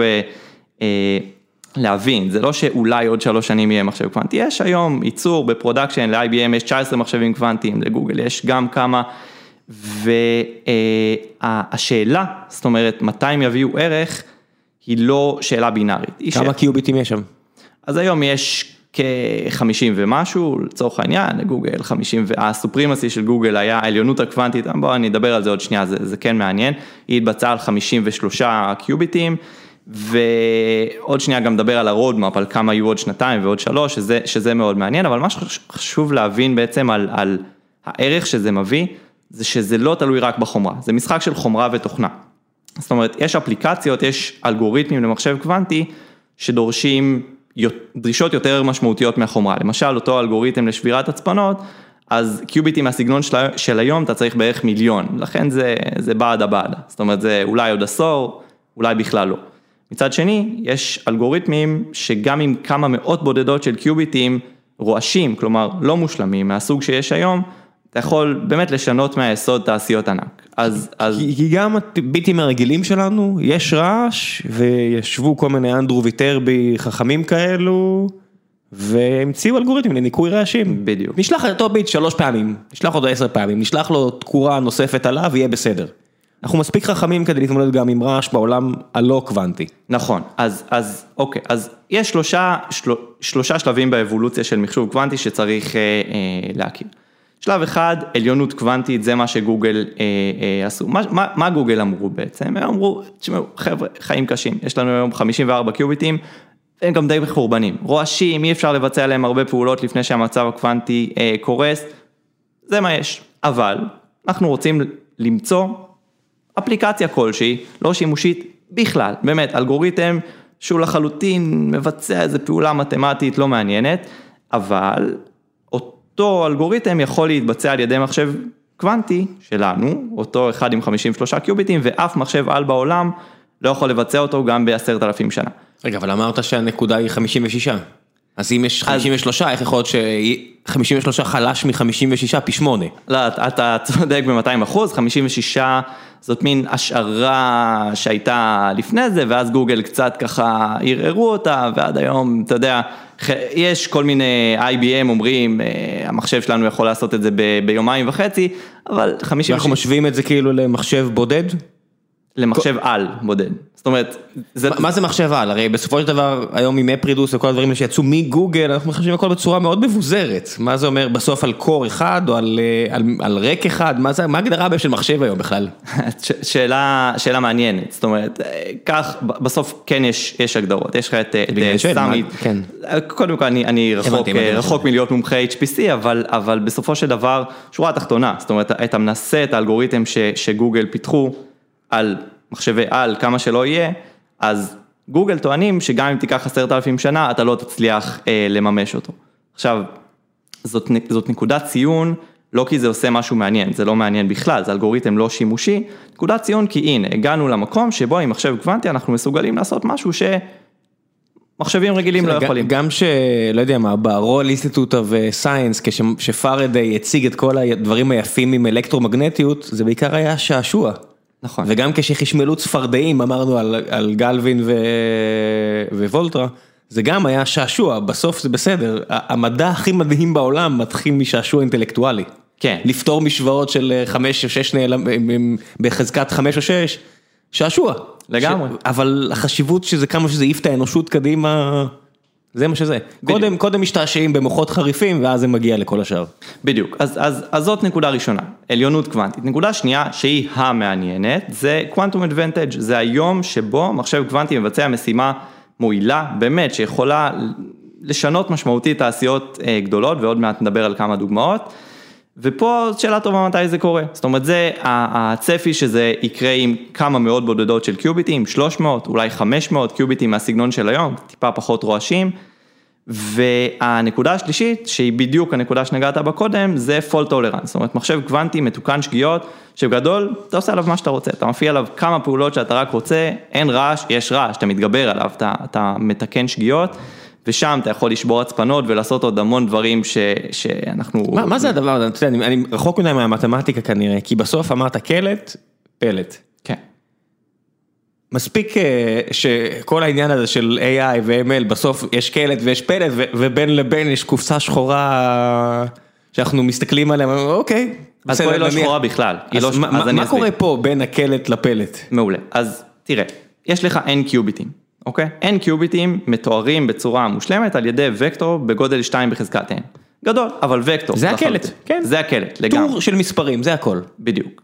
טור של אפשרויות של מספרים, סליחה. נכון, זה, זה, לא, הטור הוא לחלוטין של אה, מספרים, סופי, כן, בדיוק. אפס עד, כן. עכשיו, כל האלגוריתמיקה הקוונטית, אין פה קופסה שחורה בכלל. אתה מפעיל על הוקטור הזה בגודל 2 בחזקת N, מטריצה, אוניטרית, לא משנה, מטריצה בגודל 2 בחזקת N על 2 בחזקת N, וזה האלגוריתם הקוונטי, זאת אומרת, אתה יודע לכתוב את המטריצה הזאת, אתה יודע לממש את זה, אין פה שום דבר... כמה אה... פעמים אני מפעיל אותה? פעם אחת? מן הסתם לא. למה? כי זה הסתברותי, כאילו. כן. לא משנה, אז תפעיל, אתה, אתה צודק לגמרי, נקודה משמעותית, אתה תריץ את אותו, את אותו מעגל, את אותה התוכנה, תריץ מיליון פעם, תקבל תוצאות מושלמות. צריך לא להתבלבל. מה זה תוצאות מושלמות? התוצאה שחזרה הכי הרבה פעמים, כן, תוצאה... תקבל היסטוגרמה, זאת אומרת, אוקיי. מה האתגר פה, מה האתגר באלגוריתמיקה קוונטית? בסוף אמרנו, אתה מאתחל עכשיו 100 אה, קיוביטים, יש לך 2 בחזקת 100 מצבים, נכון? רצפים של אפסים ואחדים שחיים כולם יחד. אבל עכשיו, מה זה עוזר לך? אתה צריך תוצאה אחת, נכון? אתה לא צריך 2 בחזקת 100 תוצאות.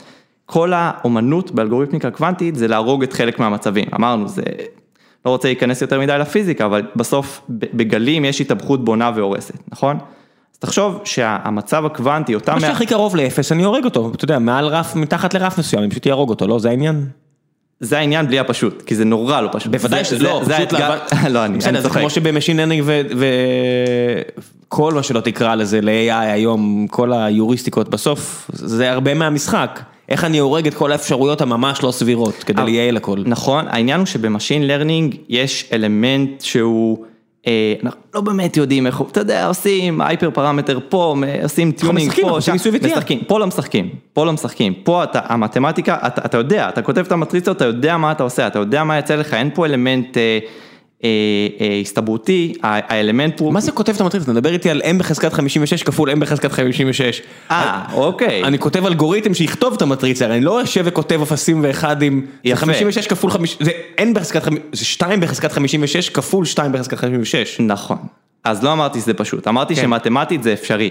זה אתגר ענק, זה אתגר, זה, שוב, למ, כמה אלגוריתמים קוונטיים יש היום? לא יודע. זרוק מספר. אחד? כמה אלגוריתמים, כמה אלגוריתמים למחשב קלאסי יש היום? לא יודע, רק היום אני כנראה, יכתבו פה ארבעה. אה, יפה, אבל בכל העולם יש, אה, אני יודע, מיליארדים, לא יודע, מיליונים, לא משנה, יש הרבה. למחשב קוונטי היום, תספור כמה אלגוריתמים מועילים פותחו, אתה תגיע לעשר בלחץ, רק זה, אתה יודע. כשאתה אומר אלגוריתם, זה בסוף אה, מטריצה. נכון, אלגוריתם זה מטריצה. זה, זה, זה, נכון, זה, זה, לחלוטין. זה, אוקיי, זה, זה דרך לכתוב את המטריצה, זה סט הוראות למחשב לכתוב את המטריצה, מן הסתם אני לא יושב וכותב. אבל זה לגמרי, לא, זה, כן, זה או, לגמרי. או ביטמפ אמיתי של המטריצה ב... זה בדיוק זה. בדיסקט. אלגוריתם, אתה צודק, אלגוריתם זה מטריצה, בסוף החיים קצת יותר קשים ממטריצה, כי גם אם אתה יודע לכתוב אותה, אתה צריך לפרק אותה למטריצות 2 על 2 ו-4 על 4, כי 2 על 2 זה על קיוביט בודד, 4 על 4 זה על שני כן. קיוביטים, זה מאוד מאוד מורכב, אבל השורה התחתונה, שתי סיבות מרכזיות למה יש כל כך מעט אלגוריתמים במחשב קוונטי. אחד, זה אה, מורכב, זה מספרים מאוד גדולים, מורכב, מורכב לשלוט בזה, זה לא אינטואיטיבי, למרות שהמתמטיקה מאוד מדויקת. שתיים, אין אבסטרקציה בכלל. היום אתה כותב בגייט לבל, תחשוב, זאת אומרת, הכי קל לי לתת האנלוגיה לבוא תתכנת באפסים ואחדים, אבל זאת אנלוגיה מקלה. זה בעצם בוא, בוא, בוא תתכנת עכשיו את התוכנה של גוגל על ידי הנחה של טרנזיסטורים אחד ליד השני. אז קצת שם אנחנו עומדים היום במחשוב קוונטי, וזה, אתה יודע. זה נורא ואיום. זה נורא ואיום. זה כמו כל המרצים לחשמל שמספרים על מורקים משנות ה-70 שהם באו עם הכרטיסיות ניקוב שלהם. לגמרי. כל סטודנט שמע, אם אתם מספיק כבר מבוגרים, כי גם מרצים כבר הולכים ונהיים צעירים, מה לעשות, כאילו, זאת אומרת, ביחס לשנים ההם. כל אחד יש את המורקים האלה שהוא עמד בתור עם הכרטיסיות ניקוב שלו כדי לעשות עוד ריצה. לגמרי. והחבר'ה האלה שגדלו שם כותבים קוד בצורה ממש נקייה, כי אין לעשות ניסוי וטעייה בשיטה הזאת. אז, אז האמת שחלק מה pitch שלנו זה תמונה של אה, תוכנה קוונטית מצד אחד, תמונה של punch card מהצד השני, ואז לא כן. מזמן דיברנו עם זה, אחד הבכירים במחשוב קוונטי בגוגל, והוא אמר שזה ממש עושה עוול לכמה המצב קשה בקוונטים היום. אז אה, כן. מאתגר, מאוד, אין אבסטרקציה בכלל, האמת זה בדיוק מה שאנחנו אה, עושים בחברה שלנו, זאת אומרת, תראה, בסוף זה, זה קצת השוואה לא פיירית, כי הכל קורה נורא מהר במחשוב קוונטי, באמת לתוכנה הקלאסית היו 60 שנה של אבסטרקציה, שכבה על שכבה על שכבה על שכבה. ופה זה נבנה, הכל קורה מאוד מאוד מהר. כן, מי נותן לכם 60 שנה? 60 שנה לך תדע מה יהיה המחשוב הרגיל. לגמרי, לא, לא, לא, לא מבקשים 60 שנה. כן. וואו, רצנו בין הרבה נושאים, אני כן... מה בסוף, אתה יודע, כצרכן קצה די מטופש ברמת המפתח, כן, נגיד אני רוצה לעשות עיבוד תמונה, אני יכול להיכנס לכל, זה פשוט לקחת מטריצה, ואני אומר, אם אני אפעיל את המטריצה הזו על המטריצה שמייצגת את התמונה שלי, אני אקבל איזשהו אפקט. כן. בסוף יש, אתה רואה עתיד שבו זה יהיה מה שמוכרים, מוכרים את המטריצה? כמו שארם מוכרים ארכיטקטורה של אה, מעבדים ובסוף נמכרים ב-30 מיליארד דולר או לא יודע כמה, על ידי NVIDIA? כן, תראה, אז אה, אני חושב שיש פה, אה, אה, בסופו של דבר, זה, אני, אני לא רואה את היום שבו, אה, מה זה, אני לא רואה הרבה דברים, אין לי מושג איך יראה העולם עוד יומיים, אבל, כן. אבל קשה, קשה לדמיין את המצב שיהיה לך compiler קלאסי קוונטי, שאתה כותב עכשיו סתם איזה קוד ב Python והוא מתורגם לאלגוריתם קוונטי שנותן speed up, כי זה פשוט עובד נורא שונה. מה כן צריך לקרות? יש לך אבסטרקציה, אתה, אתה לא כותב ברמת השערים הלוגיים, אתה כותב באמצעות כלי סינתזה למשל, זאת אומרת, ב, ב, בעולם ה chip design אתה לא אתה יודע, מפתח ברמת הטרנזיסטור, יש לך כלים כמו Cadence ו Synopsys. בדיוק, אז, אז, אז זה יתחיל משם, וזה יעלה עוד ועוד שכבות, ו, וכן, בוודאי, זאת אומרת, זה גם משהו נורא, נורא מעניין, אגב, אתה איש product, אה, אני חושב, ב, ב, כן. בחלק מסוים מה, מה capacity שלך. ויש פה סוגיות product נורא נורא מעניינות, אתה יודע, לאן, לאן ה ecosystem הזה הולך, זאת אומרת היום תסתכל בכל אותן חברות ב-JP מורגן וגולדמן זאקס ו-BMW ואקסון מוביל ואחרות, מי מי אותם אנשי אלגוריתמיקה קוונטים? זה PhD לקוונטים, למה? ככה, כי יש... צריך כסף לחקור וה-CTO של JP מורגן רוצה להתלהב שהוא עושה את זה, לא שזה אי פעם יעזור ל-JP מורגן עד שמישהו אחר יפצח את זה והוא יקנה ממנו את הטכנולוגיה, פשוט אבל בסדר, אבל החוקר מקבל כסף ומעבדה ו-JP מורגן יכולים להתלהב שהם עושים את זה, הכל טוב, כולם מרוויחים. כן, אז ברמת ה-KPI, מה, מה הם רוצים או מה הם אומרים שהם רוצים, אפשר, אפשר לדבר על זה, אבל אני אומר, כן. אפילו מי ה-end user, זאת אומרת, אז היום ה-end user זה PhD לקוונטים, האם זה צריך להיות ככה, האם עוד שנתיים, שלוש, חמש זה בכלל, אתה יודע, יהיו אנשי מדעי המחשב, אני חושב שכן, אבל למי אתה מפתח את המוצר? מתישהו צריך להיות את הקילר אפליקיישן לציבור הרחב, פון נוימן שהוא, לא יודע, פון נוימן מת בשנות החמישים, אבל שהוא עשה את הארכיטקטורה של המחשב, שהיא עד היום ארכיטקטורה של מחשב, קשר בין מעבד לזיכרונות וכו' וכו', מן הסתם ב-56 שהוא מת, לא חשבו על משחקים שיצוצו רק 20 שנה לאחר מכן, כן. ולא חשבו אפילו על וורד ואקסל, שזה באמת ה killer applications, כאילו spreadsheet ו... וורד, איך נקרא, מה, מה זה וורד? מה זה Page, מה זה Pages או גוגל דוקס? איך זה נקרא האפליקציה הזו? אה. זאת אומרת, אקסל זה spreadsheet, איך זה נקרא? אה, אה, מעבד תמלילים בעברית, כן. פעם ראשונה שאני יודע את המילה בעברית ולא באנגלית, אז מעבד תמלילים ו spreadsheet זה בעצם ה killer application הכי גדולים של עולם המחשוב פחות או יותר, מה שגרם לאנשים לקנות מחשבים לצד משחקים. מה זה יהיה בקוונטים? אז בוא ניתן לך דוגמה, בסדר, בוא, אה, אחד מה killer application שבאמת הוא מהפכה אדירה בעולמות מאוד רחבים, בעולמות התרופות והאנרגיה והכימיה. בוא שוב ניקח 100 שנה אחורה. אמוניה, אמוניה זה הדשן הכי, הכי נפוץ היום, בגדול אם לא היינו יודעים לייצר אמוניה, לא היה לנו מה לאכול. לא.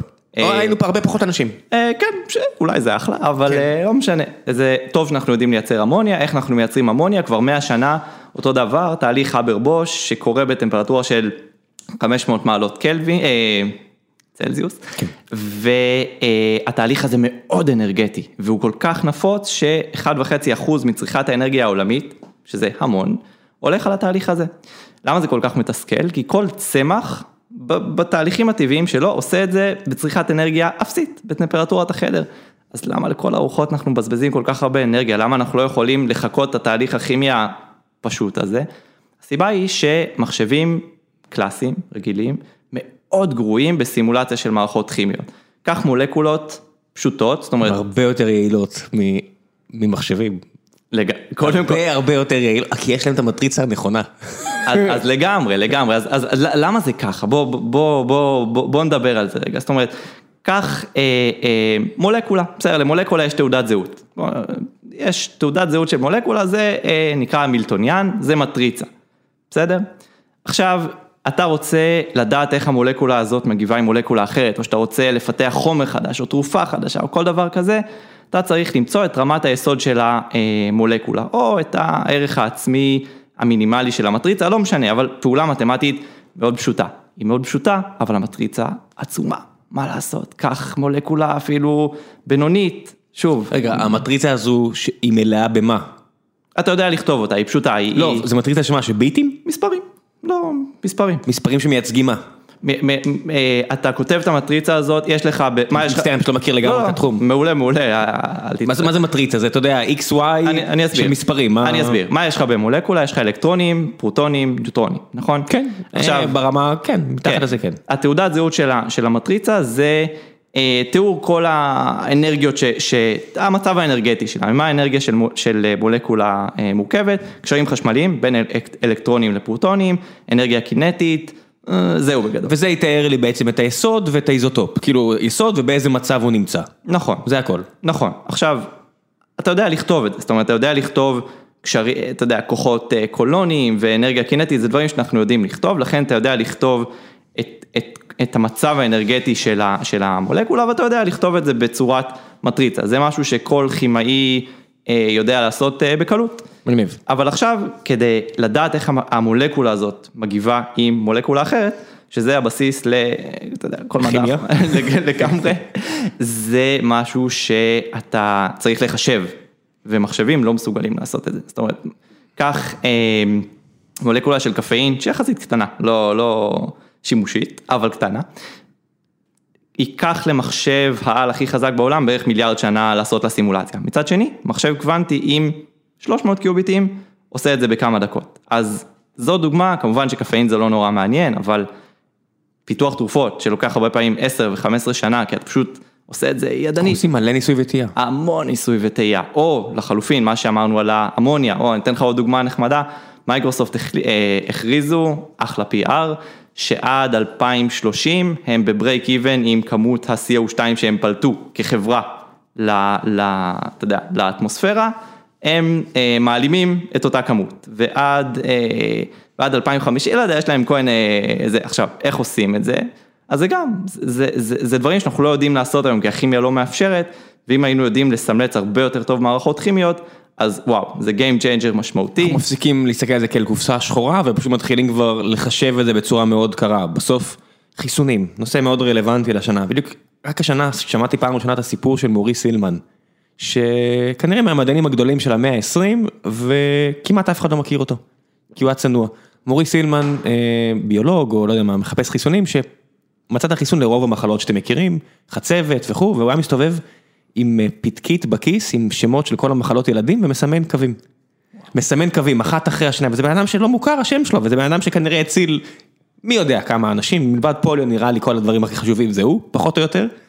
והיה לו פשוט נשיקה מאלוהים, אתה יודע, אלוהים נשק אותו על המצח כי הוא ידע איזה ניסויים לעשות כדי להגיע בדיוק לחיסון. אבל אנחנו לא יכולים לחכות שיוולדו עוד אנשים כאלה. זה, אקראי מדי, אנחנו צריכים למצוא דרך טובה יותר מאשר כל הניסוי וטעייה הזו. כי בסוף ביולוגיה, למי ש... כל פעם שאני יושב עם איזה ביולוג סופר מוכשר, פשוט יש להם נגיעה לניסוי וטעייה הזו. ומחשוב קוונטי יכול לסגור את הפער הזה, להעיף אותנו קדימה. לגמרי, אז. זו דוגמה אחת, עוד דוגמה קטנה שאני אתן, זאת אומרת למה זה כל כך מעניין אה, בנקים, חוץ מזה שיש להם המון המון כסף והם צריכים להשקיע אותו במשהו, אז אופטימיזציה, בעיות אופטימיזציה, בעיית הסוכן הנוסע שהיא לא מעניינת בפני עצמה, בגדול יש לך סוכן עם אה, כמה ערים, לא יודע, נגיד 50 ערים, ואתה צריך למצוא את המסלול האופטימלי בין ה- בין הערים. עכשיו, יותר מ-30 נקודות בגרף, זה כבר נהיה בדיוק. רק יוריסטיקה, זהו. ל- אתה לא לגמרי. יכול למצוא את המסלול האידיאלי לסוכן, את הדרך, כי ככה. נכון. זה רק. יוריסטיקות. לגמרי. רק עירובים. לגמרי, ומצד שני, המון בעיות בעולם האמיתי, גם בתחום הייצור, גם אם אתה מעניין אותך בנקים, אז לא יודע, כל מיני פורטפוליו אופטימיזיישן, או תמחור אופציות, או עזוב, זה כל כך. לא מעניין בנקים ביחס לשימושים כל האחרים. כך, כל כך, אני, אני, אני כל כך איתך, אתה יודע, לצערי אני צריך לעבוד איתם מדי פעם, לא, אבל... הכל בסדר, אבל, אבל בפועל, אה, מה. שבייר עושים, או אפילו ייצור מזון, או כל הדברים האלה, הרי היום, אז רוב, האנרגיה, רוב הבעיה הכי גדולה בעולם זה כנראה האקלים, אם נבין את זה או לא, אבל זה מה יש באמת ב-grand scheme of things, ורוב הזיהום מגיע מתחנות כוח, ואם אנחנו רוצים באמת לקפוץ קדימה, אז בואו נראה מה אפשר להוריד מחוץ מזה, אז הרבה פעמים מזון מן החי, זה באמת... אה, זה תעשייה ענקית. לגמרי. ואם היינו יכולים לעשות את זה בצורה אנרגטית נמוכה ולהגיע לאותן תוצאות, פשוט לייצר חלבונים בצורה הרבה יותר טובה, בום, פתרת הרבה מהבעיות והרבה מהסבל האנושי. כן, גם טופו זה אחלה אגב, מי שלא ניסה. כן, לא, זה מעולה, אבל בסוף יש הרבה בעיות עם טופו, גם. גם ייצור טופו הוא נכון. לא מגיע בלי מחיר. זה נכון. אתה יודע, אז היה, אנשים גם נתפסים לעניין של הרומנטיקה. בסדר, ama, לפני כן היינו אנטרס גאדרס, ואז היה מהפכה חקלאית לפני עשרת אלפים שנה, והיה כמה מהפכות כאלה תעשייתיות, ואז מהפכה תעשייתית, ואז מקדונלדס שעושים את זה עם הפסי ייצור שלהם, מתישהו הגיע הזמן לעבור לשלב הבא, אבל הבעיה היא שכמו שאתה אומר, זה נורא נורא נורא קשה. לגמרי, וזה לאט, מאוד. ו- וזה הקפיצה האמיתית שאתה מדבר. חד העניין של משמעית. ייצוג של מערכות ביולוגיות וכימיות, שעובדות הרבה פעמים בעצמם, זה קטע מדהים, ש- שקראתי לו איזה מאמר, שמן הסתם אני לא יכול להבין הכל, אבל שפוטוסינתזה מתבצעת אפילו ברמה הקוונטית, כן. שזה משהו שרק לאחרונה הבינו את זה, ופוטוסינתזה זה דרך לייצור בסופו של דבר אנרגיה, כן? וכל צמח עושה את זה. כן, זה כל כך אלגנטי. זה כל באמת. כך אלגנטי, וזה כולה להפוך שמש לסוכר, אני יודע, אה, אני מקווה שאני לא שוחט את ה... שהביולוגים פה לא הופכים שולחן עליי, אה, אבל זה די מדהים, כן, ואנחנו לא שם. ממש. אנחנו עושים דברים בצורה מאוד מגושמת עם המדע שלנו, עדיין. ממש, אז, אז, אז זהו, אני חושב שיש כל מיני עוצמות ל, ל, למחשב קוונטי, חלקן זה מאוד טבעי שזה יהיה בעולמות הפיזיקה והכימיה והביולוגיה, זה מאוד טבעי שזה יבוא בבעיות מאוד מאוד קשות חישובית, בעיות NP קשות, בעיות אופטימיזציה, בעיות אה, אה, אחרות, אבל בענק לכל תעשייה יש use cases מאוד משמעותיים שמחשב קוונטי יוכל לפתור, למרות שיש מעט מאוד אלגוריתמים, ויהיו עוד רבים אחרים, זאת אומרת בסוף זה, זה, זה אקו סיסטם ש, שצומח כל כך כל כך מה מהר. אתם עושים בפועל? מה אנחנו עושים בפועל? אז אנחנו מתמודדים בדיוק עם הבעיה הזאת של לפתח תוכנה למחשב קוונטי, זאת משימה אה, כמעט בלתי אפשרית היום. אנחנו אה, בעצם בונים את השלב הבא ב stack הקוונטי, שזה כלי אה, אוטומציה וסינתזה, קצת כמו אה, Cadence של, ה, של, הקוונטים, של הקוונטים לצורך העניין. בסוף אנחנו אה, רוצים לאפשר למפתחת או מפתח התוכנה הקוונטית לחשוב ברמת אבסטרקציה סבירה. זאת אומרת, אתם רוצים עכשיו אה, אה, להכיל רמה מסוימת של אה, שזירות על 100 קיוביטים, אתם לא צריכים לעשות את זה במשך עכשיו אה, שנה ברמת השערים הלוגיים, תגדירו את זה ברמת המודל וכלי סינתזה יעשה את זה. אומרת, והוא יוציא החוצה את הנוסחה לשזירה של כל שני אה. קיוביטים במפה, איך הם מתרכזים אחד עם השני. לגמרי, הוא ממש מסנטז את, ה, את המעגל הקוו- הקוונטי, את ה quantum assembly, שאחרי זה אה, יקומפל וירוץ על, על מחשב קוונטי אה, בענן לצורך העניין. אה, יש לגמרי. איזושהי שכבת ביניים, כמו שה-FPGA עושה את זה לפני חומרה? בוא נדבר על כל, על כל ה stack, זה ייקח, אה, זה, כן. זה ייקח שנייה. בסוף יש לך, אה, בוא נתחיל מלמעלה למטה. יש לך אה, אה, תוכנה, תוכנה זה אומר אה, מעגל קוונטי, מעגל קוונטי זה, זה, פשוט אומר תיאור של, של הקיוביטים ואיזה שערים לוגיים מופעלים עליהם. פשוט כל קיוביט זה, זה, זה פס, שער לוגי, מציע אחרי זה, אני אולי נוסיף ל... שלח לי לינק ואני אשים בפרק. לגמרי, לגמרי, אז, אז אני אוסיף, אבל בסוף דיאגרמה נורא פשוטה של קיוביטים ואיזה פעולות מבוצעות עליהם. סבבה? יפה. עכשיו הדבר הזה שקול לקוונטום אסמבלי. quantum assembly שזה אגנוסטי לחומרה, זה יכול לרוץ על כל חומרה, אחרי זה אה, אה, מקום... quantum assembly פשוט... פקודות, פקודות. אוקיי. על קיוביט אחד, אני מבצע אה, את השער הזה, על קיוביט, אני רוצה לשזור את קיוביט. זה נראה כמו assembly שאני מכיר? בדיוק. jump? אה, לא, זה, זה, זה, זה הכללה של... זה פחות מ jump, זאת אומרת... כי בסוף ב assembly יש מה... אז בדיוק. מה אתה עושה עם רגיסטרים? אני מעביר ואני מוסיף ואני קופץ. אז זה נקרא quantum assembly, אבל תכלס זה שערים לוגיים, זאת אומרת זה NAND. אוקיי. אז כן, זה מה יש, אבל... זה כאילו NAND B2 עם C3, זה כן. בצורה של מטריצה? בדיוק. הבנתי, בסדר. אוקיי. כן. אה, יפה, עכשיו זה מקומפל אה, לחומרה עצמה. עכשיו, מה, מה זה אומר? זאת אומרת, יש לך פעולות לוגיות לחלוטין, שלא אכפת לך מהחומרה, יש לך קיוביט, יש לך פעולות שאתה מבצע עליו, ואתה צריך אה, לגרום לזה שזה ירוץ על החומרה.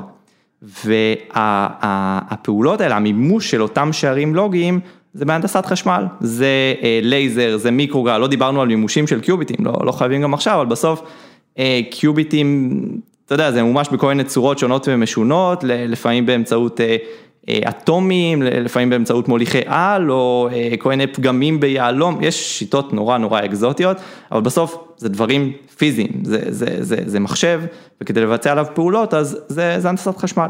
אז יש לך תוכנה, יש לך קומפילציה, יש לך סט פעולות ברזלים. פיזיות. כן, ברזלים. כן. לגמרי. וזהו, ומה שחשוב, שלך כמשתמש זה הכל... שקוף, זאת אומרת אתה מפתח את התוכנה, אתה שולח אותה בענן. יש חברות שכבר מעליכם? שבסטאק? שכבר יוצאים לא. מכל הנחה שאתם כבר עשיתם את שלכם והם יכולים לעשות את שלהם?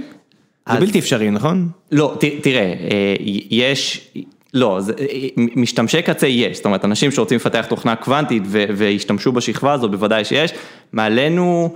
אה, לא, לא, לא שאני, זה אקו סיסטם נורא קטן. בסוף מעליכם זה רק ה-PhDs שכותבים מחפשים כן. מטריצות זהב כאלו. לגמרי, אה, נכון.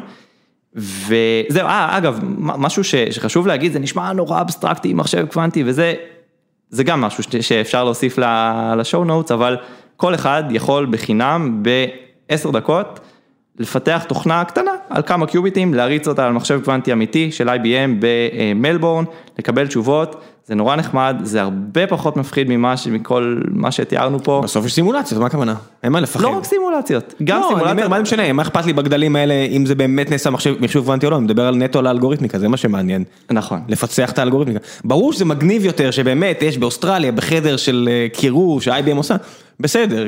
אני, אני מוריד את הכובע לאנשים מאוד חכמים ומוכשרים, אבל בפועל... אפליקטיבי, כמו שאמרת, אני יותר נותן לצד הפרודקטיאלי. לגמרי. אפשר לעשות את זה כבר עכשיו הרי, מטלאב והר אני מניח יכולים לעשות לי איזה מחשב רגיל במספר די קטן של קיוביטים לשחק עם זה.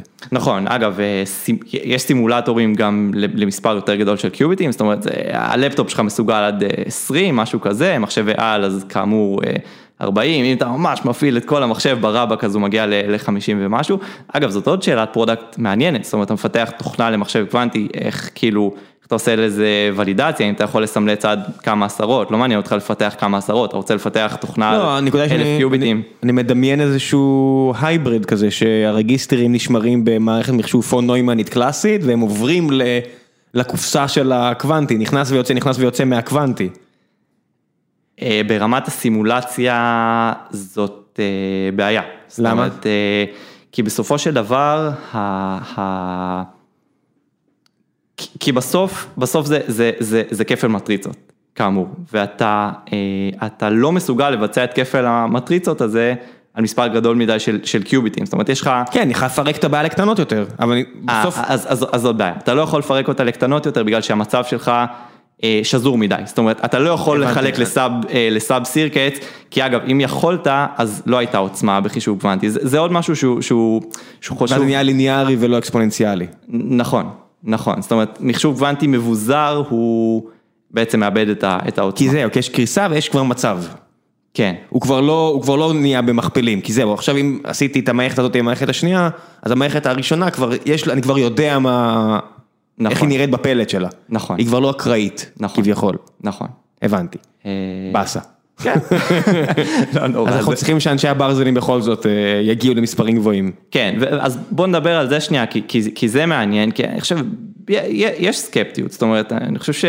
ב- דורית אהרונוב ישבה פה ודיברה על מחשוב קוונטי והיא הייתה- היא הייתה נשמעה די סקפטית והיא כאילו בין החוקרות הרציניות בארץ לסיפור הזה, לעניות דעתי. לגמרי, לגמרי, אז, אז אני חושב ש, שמשהו יפה שקורה בשנים האחרונות זה שזה עובר מהאקדמיה לתעשייה, זאת אומרת זה נעשה אתגר תעשייתי אה, לכל דבר ועניין, והספקנות האקדמית שהיא, שהיא נהדרת והיא מאוד מאוד חשובה, אבל היא מתייחסת באמת להרבה שאלות ש, שהן אה, לא למחר בבוקר, זאת אומרת האם אתה יכול לממש error correction, כן או לא, אז באמת זה שאלות ש, שעדיין יש לפתור, אבל בסוף כל אותן חברות הן רוצות להגיע לקוואנטום אדוונטג' כמה שיותר מהר.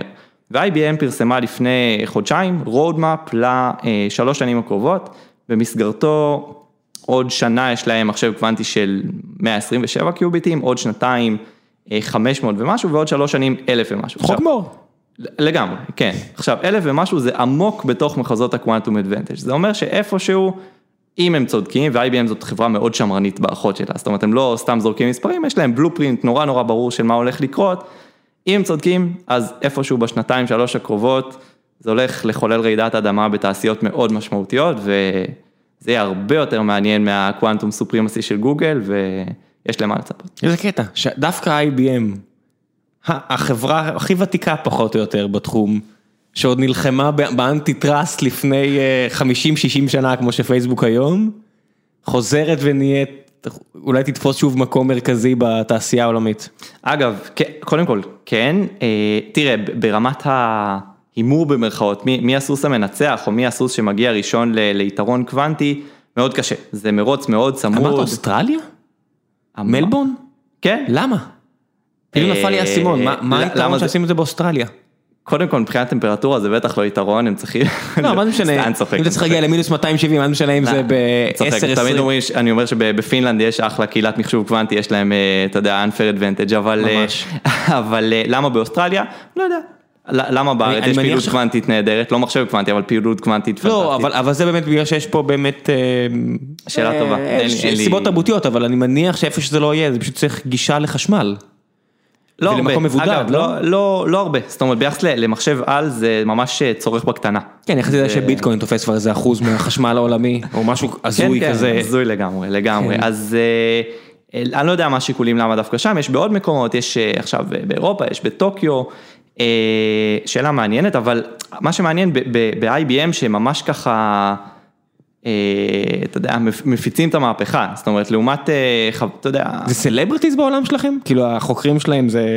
כן, כן, זה, אנשים שמותר להם להסתובב חופשי?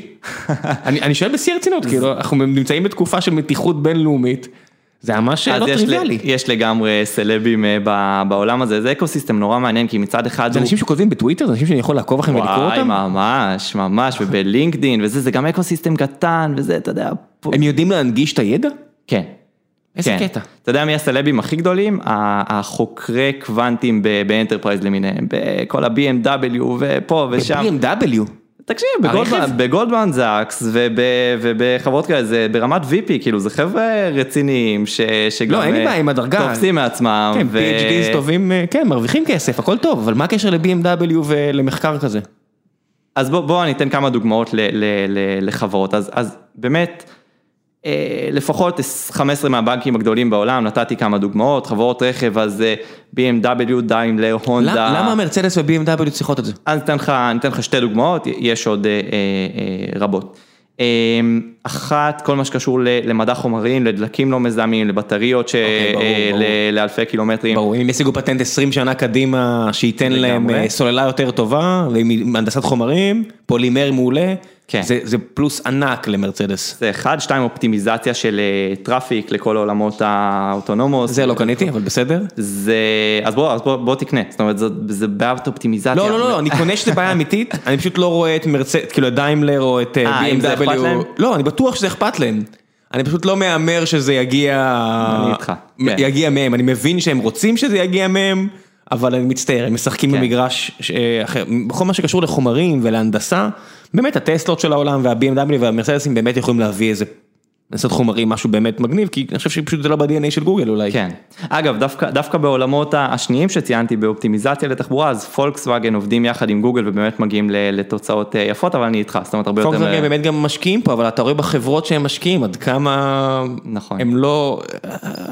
וואימו יצאו מגוגל מסיבה, כן. ולא מפולקסווגן, זה כן. בסופו של דבר חד אין משמעית. מה לעשות. חד משמעית, אז, אז אל, אלה כמה אה, דוגמאות ב- בתעשיות אחרות, אז תעשיית הפארמה נכנסת לזה חזק מאוד, אה, גם לעולמות הפיתוח של התרופות, גם לעולמות הדיאגנוסטיקה. לחברות פארמה יש מהנדסי קוונטים? כן. שעושים מה?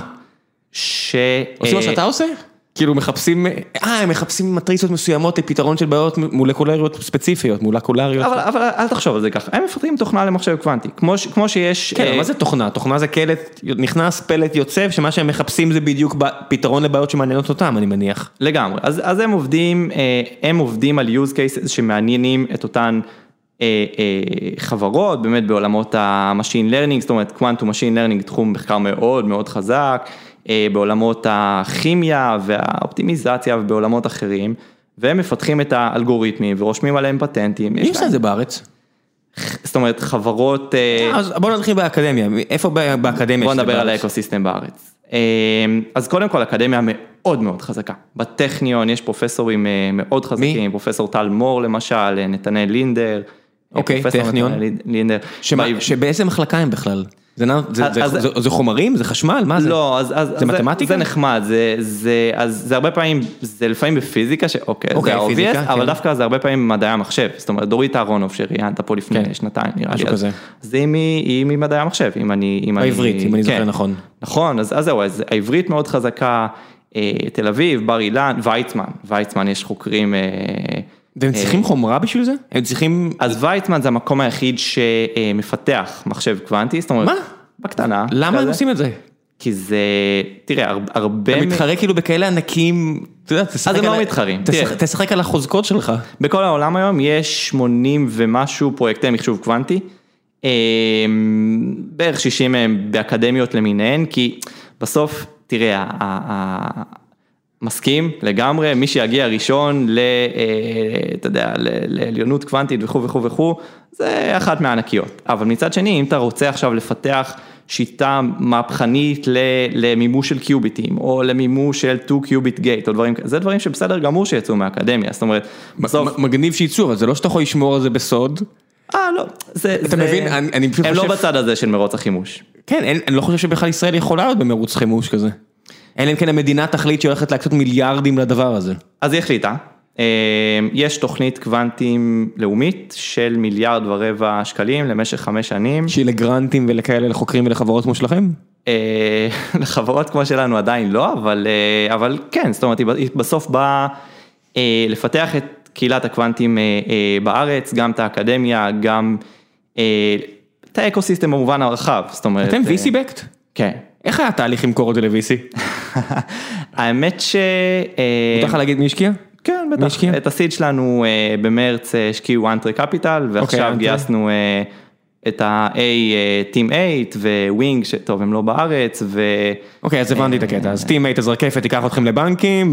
ו Entrée whatever, ו Entrée בסדר, אני מכיר את החבר'ה, הב- הבנתי את הראש, אוקיי. Entrée לגמרי, לגמרי. אבל- היעד, איך שאני רואה את זה, זה אם אתם מגיעים לפ- לפיתוח מספיק, מתי שצריכים לדפוק לכם על הדלת החבר'ה של ה-M&A של אה, גוגל, מייקרוסופט או IBM, ולהגיד לכם, we'll take it from here.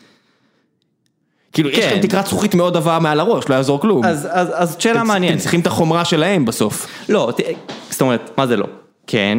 השאלה אם כדי להיות מעצמת תוכנה ב- בעולם הקוונטים, אתה צריך את ה- את החומרה. זאת אומרת, בסופו של דבר... כשזה יהיה סטנדרטי ותוכל לקנות את החומרה אליך, הרי בסוף מתי. פה, מתי מה, אבל זה היופי, מאומת? זה היופי? אף אחד- אף אחד לא רוצה לקנות, אה, לקנות את החומרה, זאת אומרת, אף אחד לא צריך להח- להחזיק מחשב קוונטי אצלו בחברה, זה הכל דרך הענן, גם היום הגישה היא דרך הענן, והפלטפורמה שלנו, או גם של אחרים, היא אגנוסטית לחומרה, זאת אומרת, בשביל זה יש קומפיילרים, אתה מפתח תוכנה אגנוסטית, אין לך מושג על איזה מחשב זה ירוץ, ואז הקומפיילר ממיר את זה לסט פעולות שיבוצעו על המחשב של גוגל. יש סטנדרט, כמו שאני מכיר סטנדרטים בפרוטוקולים של תקשורת? כן, אם יש משהו יפה שקרה מהר בעולם הקוונטים, זה סטנדרטיזציה, מעגל קוונטי, זאת אומרת תוכנה קוונטית הוא אגנוסטי, בגלל זה אנחנו... יש משת... פוליטיקה?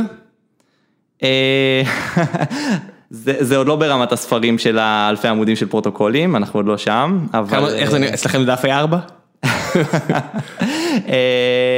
יש פוליטיקה בעיקר במאבק בין הגדולות על כל מיני מטריקות וכאלה, אבל דווקא בתוכנה, בתוכנה פחות. לא, אני מדבר, אתה יודע, אני מכיר פרוטוקולים של תקשורת, בסוף זה אותן חברות שרבות על אותו ביט שלישי מימין, שיהיה מה שנוח למה שהן רוצות. אז, אז דווקא בעולם התוכנה זה פחות ככה, זאת אומרת יש סטנדרטיזציה שהיא די נוחה לכולם, אתה יודע, אולי, אולי זה לא חוכמה שזה נוח לכולם, כי רמת אבסטרקציה אפס, אז כאילו אה, אין, אין יותר מדי במה לעשות, יכול להיות כשזה, כשזה יגדל אז תהיה יותר סטנדרטיזציה, אבל דווקא בקטע הזה, זאת אומרת בגלל זה אנחנו בקשר קרוב גם עם IBM, גם עם מייקרוסופט, עם אמזון, זאת אומרת יש הרבה מאוד רצון לשיתוף פעולה ותקרת זכוכית, תראה, בסוף זה, זה עולם, עולם חדש שנוצר, זאת אומרת... אני אומר תקרת זכוכית רק בגלל שבסוף אין פה שימוש אפליקטיבי שיכול...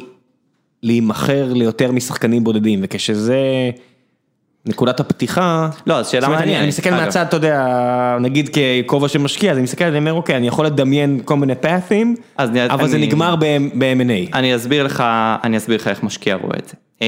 בסופו של דבר, תראה, היום, בארבע שנים האחרונות, אז באמת יש כ-100-150 חברות פורצ'ן 500 שנכנסו לתחום, שמתעסקות בתוכנה למחשב קוונטי. זה לא יישאר ככה, זאת אומרת, תחזיות של גרטנר למיניהם, אבל גם רבים אחרים, שעוד שנתיים שלוש, אלפי חברות ואפילו אחוזים משמעותיים מהחברות בעולם. אם זה כבר אלפים, אז אתה מדמיין עתיד של למכור, לעשות B2B לכל החברות האלה, חד משמעי, לגמרי. אז B2E נקרא לזה, Business to Enterprise, וזהו, שיש לך נגיד כמה עשרות או מאות לקוחות גדולים, זה המודל של ARM. ו-ARM עם כל הכבוד בנו חברה של 30 מיליארד כביכול שנמכרה עכשיו.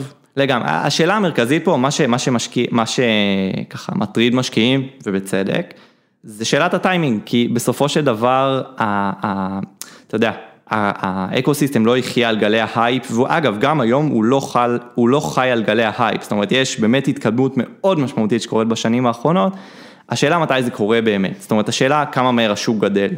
ומן הסתם זה זה, זה שזור במידה כזאת או אחרת בחומרה, זאת אומרת אם ה... VC חושבים ברמה של שבע שנים, אין מה לעשות, שבע, עשר שנים. בדיוק, אז אז יש פה, מה שאני אומר ל, ל, ל, למשקיעים זה שכחברה יש פה, יש פה שתי, יש אופציה אחת אה, שמחה, אופציה אחת ולידית ואופציה אחת לא טובה.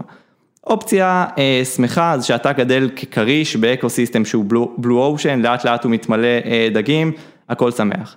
אופציה שנייה שהיא גרועה מאוד זה לגדול נחמד כזה כטונה ואז מתמלא סביבך כרישים ופספסת את ההזדמנות. אף אחד לא ייתן לך לגדול לאט. בדיוק והאופציה, ופה הסיכון, מה לעשות, הון סיכון, לא לא כל הקרנות אוהבות את החלק הזה ב business להם. אם לא אוהבות שילכו לעשות חמוצים או משהו אחר. בדיוק, זה לגדול מהר מדי, ל ecosystem שמתהווה לאט מדי, זה עדיין נשאר Fortune 500 כזה בקטנה, quantum advantage קורה עוד 5, 6, 7 שנים.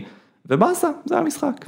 כן, בסיטואציות אתה תהיה חייב כנראה כדי להחזיר השקעה לעצמך ולמשקיעים למכור את זה לחברה שיש לה אורך רוח גדול יותר. נכון. אין לעשות, במשחק שלכם בגלל שאין שום סיכוי להכנסות משמעותיות בעתיד הנראה לעין, אתה תצטרך כל הזמן לגייס כסף. זה נכון. שזה בסדר, זה המשחק. זה המשחק. אתה לא רוצה את המשחק הזה, אתה תלך תלך חמוצים. חד משמעית. המשחק פה זה שאתה רוצה למצב את עצמך כשחקן מאוד משמעותי ב ecosystem שגדל מהר. אם זה קורה, זה קורה בענק, אם זה לא קורה, הכל טוב, זה המשחק. כן, כן, ברור. אז מה, אתה צריך כל הזמן להסתובב ולהפיץ את המסר בכל מיני כנסים וכאלה? כן, אתה יודע... אתה על הקו לפינלנד? איך נקרא המכון מחקר הזה בהלסינקי? אז יש שם, האמת שיש שם חברה מדהימה בשם IQM שמפתחת מחשבים קוונטיים, יש... יש, כן. אה, אצלכם הכל צריך להיות עם Q, אה? בשמות? אין ברירה. זה זה יהפך לפסה מתישהו בשנה הקרובה, אבל... לא בטוח. שמות זה תמיד מצחיק. יש חוקיות, אתה יודע, אתה חייב לשים משהו בשם כדי... טוב, לגמרי. יאללה, נסיק קצת שאלות מהקהל. יאללה. אמיר נווה שואל, בכמה זמן אתה רץ עשרה קילומטר? אמיר נווה הוא השותף שלי ומנהל האלגוריתמיקה אצלנו. עוד שנייה נגיד בכמה זמן, אני רץ עשרה קילומטר, אני רק חשוב לי באמת להזכיר אותם. ה-CTO שלנו שהוא בין המובילים בעולם הוא אבא של אמיר ובאמת יש לי כבוד ענק לעבוד עם שניהם. מה? אתה עובד עם אבא ובן? כן. וואי וואי וואי וואי. הנה זה פרק בספר. ראית מה זה? הנה זה פרק בספר. להיכנס ליריבים משפחתיים. לא, איפה הם, אה, לא, הם, אה, הם, הם מדהימים, בכמה זמן, אני, לא, לא, לא זמן אטרקטיבי, 38 דקות, משהו כזה, אני בסדר, אני אוהב לרוץ. 38 דקות 10 קילומטר? כן. טוב. זה, זה רגיל, כן. אה, איפשהו עכשיו אנשים מתגרדים. אה, זה, למי ש- זה, זה, לא, זה, לא, זה לא מהמרשימים, אני לא רץ לאט, אני רץ בסדר, אני לא... אה, חבר. מעטים האנשים שב... לא יודע מה. מיטב ספורטאינו שרצים עשרה קילומטר באנדר 40. בסדר, אני מכור, מה אני אעשה? בסדר גמור, מוריד את הכובע. מה אתה חושב על הסדרה דבס?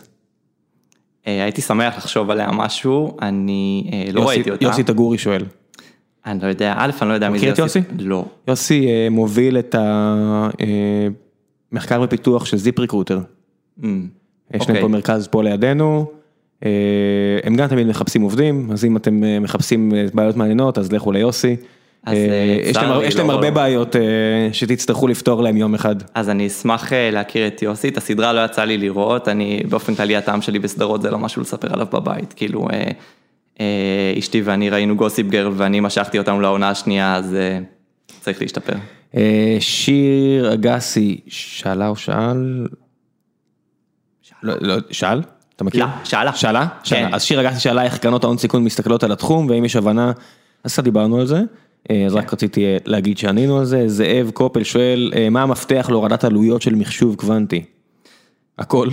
אני חושב שהורדת עלויות זה, זה, לא, זה לא הדבר המרכזי, זאת אומרת גם אם לפתח מחשב קוונטי יעלה כמה שיעלה, ה-ROI יהיה משוגע. כן, האפליקטיבי, הנה זה כמו שגוגל עשו עם ויימו, עם הרכב הנוסע לבד, בסוף, כן, ברור שהנסיעות האלה בפיניקס שהם עושים עכשיו על מכונית בלי נהג, כנראה שהם מפסידים כסף על כל נסיעה, כן. אני אקח הימור פרוע, אבל הפרס בקצה הדרך שם הוא כל כך גדול, ש...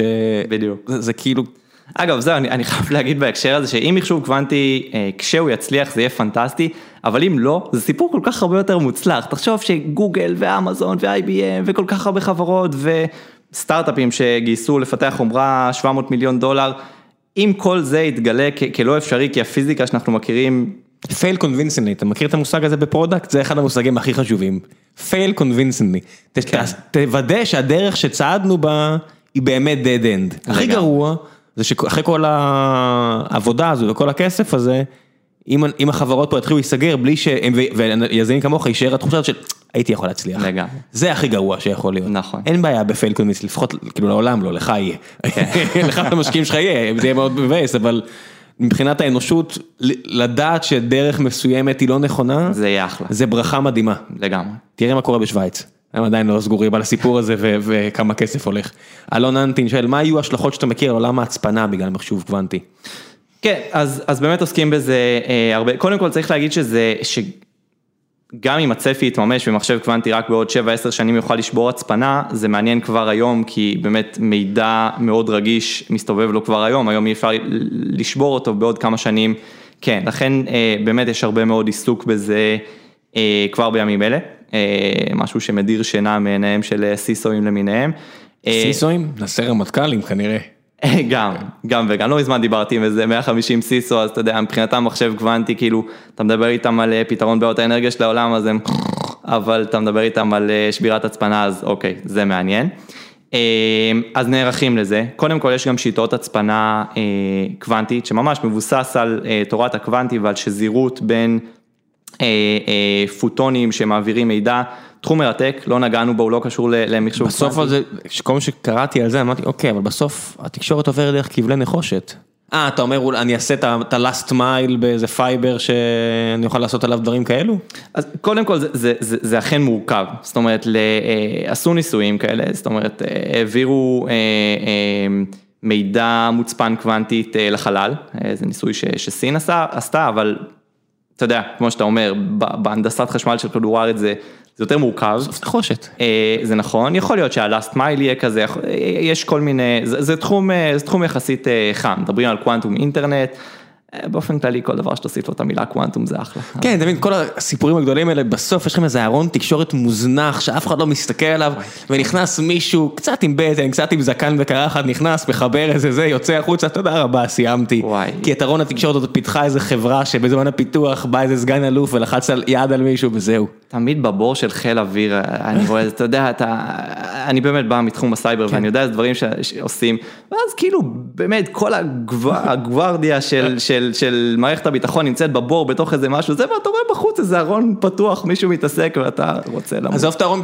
אתה יודע, הארון פתוח הזה יוצר או על ידי זימנס, או על ידי, לא יודע, במקרה הטוב זה ECI בארץ שעשו את ה-IP איסלאם, אבל כנראה זה לא, זה כנראה חוואוי, כי אף אחד פה לא חשב לא- לאורך זמן, כן. ו-it is what it is. אה, מה גיא גריניון, שהוא הדובר של אינטל, הוא שואל מה הבידול של הסטארט-אפ שלך מול חברות הענק שמפתחות בעצמן מחשוב קוונטי. השאלה הקלאסית של למה הן לא עושות את זה, והוא מגיע מחברה שעושה את זה. אז האמת, אינטל נורא מעניינת, אז אני אתייחס אליהם עוד שנייה. קודם כל אני אגיד, תראה, אה, בסוף הצוואר בקבוק המרכזי היום, גם אצל הענקיות, זה כוח אדם רלוונטי לתחום. זאת אומרת, זה, זה בטח לא משאבים, והן משקיעות את כל מה שיש להם בפיתוח של החומרה. יש להם פתרונות אה, אה, תוכנה מסוימים, שפות תכנות, אה, זה פייתון, זה נחמד, זה עדיין gate level, זאת אומרת, זה נחמד שאתה יכול לעשות for i שווה 1 עד הקיוביט המאה, שים איזה שער. אבל זה לא משחרר אותך מרמת השערים הלוגיים. אנחנו מפתחים משהו שאף אחד אה, אחר לא מפתח היום. אה, מצד אחד, זאת אומרת, ובאמת יש לנו אה, צוות אה, אה, מאוד מאוד ייחודי. מי אתם. מגייסים נגיד? מי האנשים שלכם? אז יש לנו, יש לנו ספקטרום מעניין, מצד אחד אה, פוסט דוקטורנטים ל, ל, לקוונט, לאינפורמציה קוונטית, אתה יודע, קוונטים זה גדול. תיארת פה-. תיארת פה את יגאל, בן אדם בודד, לא? אז אה, לא, אתה תתפלא, זאת אומרת, ה- ה- מצד אחד יש בארץ ecosystem אקדמי משמעותי, יש הרבה חוקרים חזקים. עשרות? עשרות. אוקיי. מצד שני אנחנו הסטארט-אפ היחיד בתוכנה קוונטית בארץ, אז אתה יודע, אה, מעט... כן, אתם מתחרים אבל באקדמיה כאקדמיה אז- ובגופי מחקר בינלאומיים. נכון, אז לרמת ה-scaling של אה, אה, בוא נגיד עד 30 איש בשנה הקרובה, אבל גם אחרי זה, אז אפשר לבנות פה אה, אה, חברה, לא יודע, עם 50 סופרסטארים בתחום הזה, אחרי זה כנראה צריך אה, לצאת החוצה. יש אנשים, אה, יש אנשים מאוד חזקים ב, ב, בארץ בתחום הזה, אבל זה לא רק קוונטים, זה מה שחשוב אה, להבין, יש ספקטרום, זאת אומרת מצד אחד זה חוקרי קוונטים, מצד שני זה אנשי תוכנה מאוד חזקים. והמוצר שאנחנו מייצרים הוא בכלל גם מעולמות ה-CAD והאוטומציה והסינתזה, זה פרויקט תוכנה גדול. זה, זה בעיקר מה שקורה וזה קשה, קשה להביא אנשים טובים. אבל בוא שנייה, אה, בוא נתייחס לזה. אז, אז קודם כל, אמ, לא, לא, לא מפתחות, הענקיות לא מפתחות היום שכבת אבסטרקציה אה, כזאת. זה, זה מצד אחד, אנחנו משתפים איתם פעולה, אנחנו מכירים מה הם עושים, אנחנו כותבים פטנטים. דבר שני, אני אגיד, אה, הדבר הכי משמח שיכול לקרות לי זה שאחת הענקיות אה, פתאום תצא עם משהו כזה, כי לשאר אין. ולידציה. לגמרי, גם ולידציה, גם אני אעבוד עם, ה, עם האחרות. המשחק פה באקוסיסטם כזה אה, בתולי, זה לרוץ קדימה, מהר, לגדול מהר, ליצור מותג חזק, טכנולוגיה חזקה, מוגנת, והכל טוב. כן, אבל אה, product זה או to outsmart או to outrun. לגמרי. אין- שום אפשרות אחרת לנצח. אגב, בעניין אינטל זה מעניין, כי אינטל היא היחידה אה, שלא מפיצה את הבשורה, זאת אומרת לאינטל יש שני פרויקטי, אגב, היא היחידה שיש לה שני פרויקטים שונים לפיתוח של מחשב קוונטי. שתי קבוצות שונות שמתחרות אחת בשנייה כן, כביכול. טכנולוגיות שונות, מדהים, אין לה תוכנה בכלל, אין לאינטל, היא היחידה, לגוגל יש, לאמזון, למייקרוסופט, IBM, לאחרות יש, לאינטל אין שום דבר בתוכנה, אז אה, גיא, דבר איתם. כן, לא, דבר או שתעשו משהו, אבל אנחנו בקשר מעולה עם אינטל, גם היינו באינטל איגנייט, אה, אוהבים אותם. יופי. אה, מאיפה, טוב, זה כבר, מאיפה מוצאים עובדים מתאימים שבני שואל כבר, בני פרץ כבר, פשוט הנושא הזה עלה. נושא שאלה אחרונה, מקס שואל, שומעים שהנה הנה החישוב הקוונטי מגיע וישנה את העולם, זה כבר עשור ועדיין אין שם מימוש בעולם האמיתי. אה, האם זה הולך להיכנס לקטגוריית הטכנולוגיות המו- המוטרפות שהאנושות לא מוכנה אליה לפחות בדור הנוכחי, יחד עם מכוניות אוטונומיות? בכוונה שאלתי את זה, למרות. שהתייחסנו, כי זה נמצא על השולחן. אני אעטוף את זה. אבל אני רוצה להגיד על מכונות האוטונומיות, כי אנחנו קצת פה בישראל בפינה הקטנה שלנו של העולם, אתם חייבים להבין שבפיניקס, אריזונה, יש כרגע מכוניות של ויימו שיצאה מגוגל מאלפאבית, זאת אומרת היא לא מגוגל, מאלפאבית, שנוסעות בלי נהג. כן. זה כבר גם. קורה. אנשים מזמינים את הנוסע, את המכונית, היא אוספת אותם, מורידה אותם, אין שם נהג. לגמרי, זה מדהים. והם משלמים על זה, וזו חברה שגייסה בלי אלפאבית, שלושה מיליארד דולר, לפי שווי של 30. אה, אז הכסף הזול הזה יצר המון אפשרויות ויש להם הרבה אורך רוח. כן, לגמרי. אז בואו אני אתייחס לזה ככה, זה מעולה אה, לסיים בשאלה הזאת. בואו נבין כמה דברים. קודם כל, אה, אה, אמרנו, הרבה מענקיות הטכנולוגיה במשחק, בארבע שנים האחרונות יש מהפכה לא רק ברמת הכספים שמושקעים ומי השחקנים, מהפכה במה יש בפועל. אתה רואה שעוצמת המחשוב הקוונטי זה מספר קיוביטים אבל זה לא רק, זה גם האיכות שלהם ומה אפשר לעשות עליהם, מוכפל. יש בחמש שנים האחרונות חוק מור שהוא אפילו, הוא אפילו לא, יותר הוא... מאוכפל השנה. כן, הוא לא כפול שתיים, מה שאמרת שם זה 100-500 אלף, אז זה נראה... זה כפול שתיים כפול שתיים, כי כל קיוביט שאתה מוסיף זה פי שתיים, לא משנה, אבל באמת אתה, אתה רואה לאן זה הולך, ואתה רואה את ה-road maps שהשחקנים המשמעותיים אה, מפרסמים, ואתה רואה את האקו סיסטם שגדל, זה הולך למקום משמעותי, אבל עוד משהו חשוב לי להגיד, זה, דיברנו על אלגוריתמים קיימים. זה לא שזה אולי יעבוד עוד כמה שנים, זה עובד היום. זאת אומרת, לפרק מספר לגורמים ראשוניים, אז עכשיו עד היום פורק מספר אה, כמה עשרות אלפים, לא יודע, לסמלץ מולקולות. רגע, מה יוצא? שאתה אומר לפירוק לגורמים ראשוניים, הרי בסוף צריך לצאת הפלט? שני מספרים. כן. נכון. אה, כן. זאת אומרת, יש, זה המשפט שאומר שיש לך רק שניים שיעשו אותו. כן. והם אתה שואל איך הפלט אה, כן, יוצא. אז יש לך שני רגיסטרים קוונטיים, זאת אומרת יש לך 100 קיוביטים, 50 פה, הבנתי. 50 שם. אז אני יודע, יש גם padding של אפסים וכו' וכו', אוקיי, הבנתי, כן. בסדר. וזהו, אני, אני, אני רק אסיים בדוגמה הזאת, זאת אומרת, דיברנו על סימולציה של מולקולות, אז שוב, זה לא בינארי, זה לא שעוד כמה שנים נוכל לסמלץ מולקולה גדולה. היום, מחשבים קוונטיים אמיתיים, עושים סימולציות של מולקולות קטנות, אז התחלנו ממימן, ועכשיו זה שרשראות מימן, ועוד שנה זה יגדל למולקולות יותר ויותר גדולות, זה עובד. כולנו רק, אתה יודע, מבוססים פחמן, זה לא כזה שונה. בסוף כל הכימיה האורגנית הזאת זה כולה מולקולה אחת. לגמרי, לגמרי. זהו, אז שורה תחתונה. תגיד, זה חייב להיות בינארי? בסוף, אתה יודע, לא היה לא איזה מחשב, הרי הטבע לא מקודד בבינארי, הטבע מקודד ב... לא, זה איך נקרא, לא טרי, איך נקרא ארבע אותיות? קוואה, בטח. קוואדנרי, הנה קיו, חזר כן, קיו. הטבע מקודד בארבע אותיות. נכון. איך זה שהאנושות קפצה פה פרדיגמה ונשארה בבינארי? כי, כי יש לך, זאת אומרת, הסיבוכיות החישובית היא מספיק גדולה ומספיק גרועה גם, ב, גם בשתיים. רוצים להישאר באלגברה בוליאנית בגלל הכוח של אלגברה בוליאנית ולא להמציא משהו חדש לגמרי? אגב, האלגברה פה היא, היא לא בוליאנית, זאת אומרת, זה אלגברה של מטריצות אוניטריות, זה אלגברה אחרת לגמרי, לוגיקה שונה לגמרי.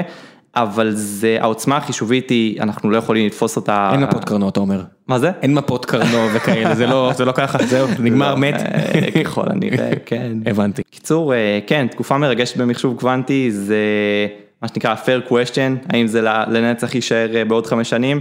התשובה היא כנראה לא, והתשובה השנייה, שאם כן, זה סימן שגילינו פיזיקה חדשה, כי ככל הידוע לנו אפשר לייצר מחשבים קוונטיים, אז... גם לא, זו תשובה טובה לאנושות. בדיוק, הרווחנו כך או אחרת. טוב, נסיים בהמלצות, יש לך משהו להמליץ עליו? אה, החבר'ה האלה של בטוויטר לעקוב אחריהם, תשלח לי כמה לינקים? אני אשלח כמה לינקים, אה, באופן כללי אני אמליץ. לכם יש בלוג שאתם אה, מוצאים? אז עכשיו אנחנו נתחיל באופן כללי, אם מישהו רוצה ללמוד על מחשוב קוונטי, שישלח מייל, שירים טלפון. אז תשלח לי מה שאתה רוצה שאני אשים, מייל או טלפון או מה שאתה לא רוצה. לגמרי, זהו, כמו שכבר הבנו, סדרות, אני רואה חרא, אני לא איש להמליץ, אבל אני כן אמליץ על משהו קצת אחר.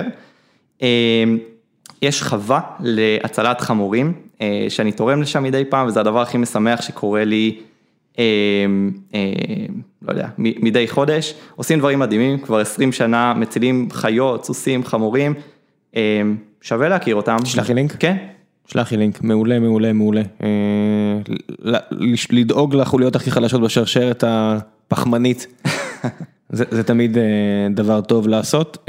אני אמליץ על הספר של נועה מנהיים, זה נקרא הרשת החברתית, היא הייתה פה גם אורחת פעם. הספר פשוט, אי אפשר לקרוא יותר מפרק אחד בו זמנית, כי זה זה הפצצה על הסינפטות בראש. היא פשוט רץ, לוקח, מתחילה ברעיון, ורצה את כל, איך הוא נוצר, זאת אומרת, נגיד, אתמול קראתי פרק על על דרקונים, אתה מכיר את זה שפעם במפות, שבאזורים שבהם...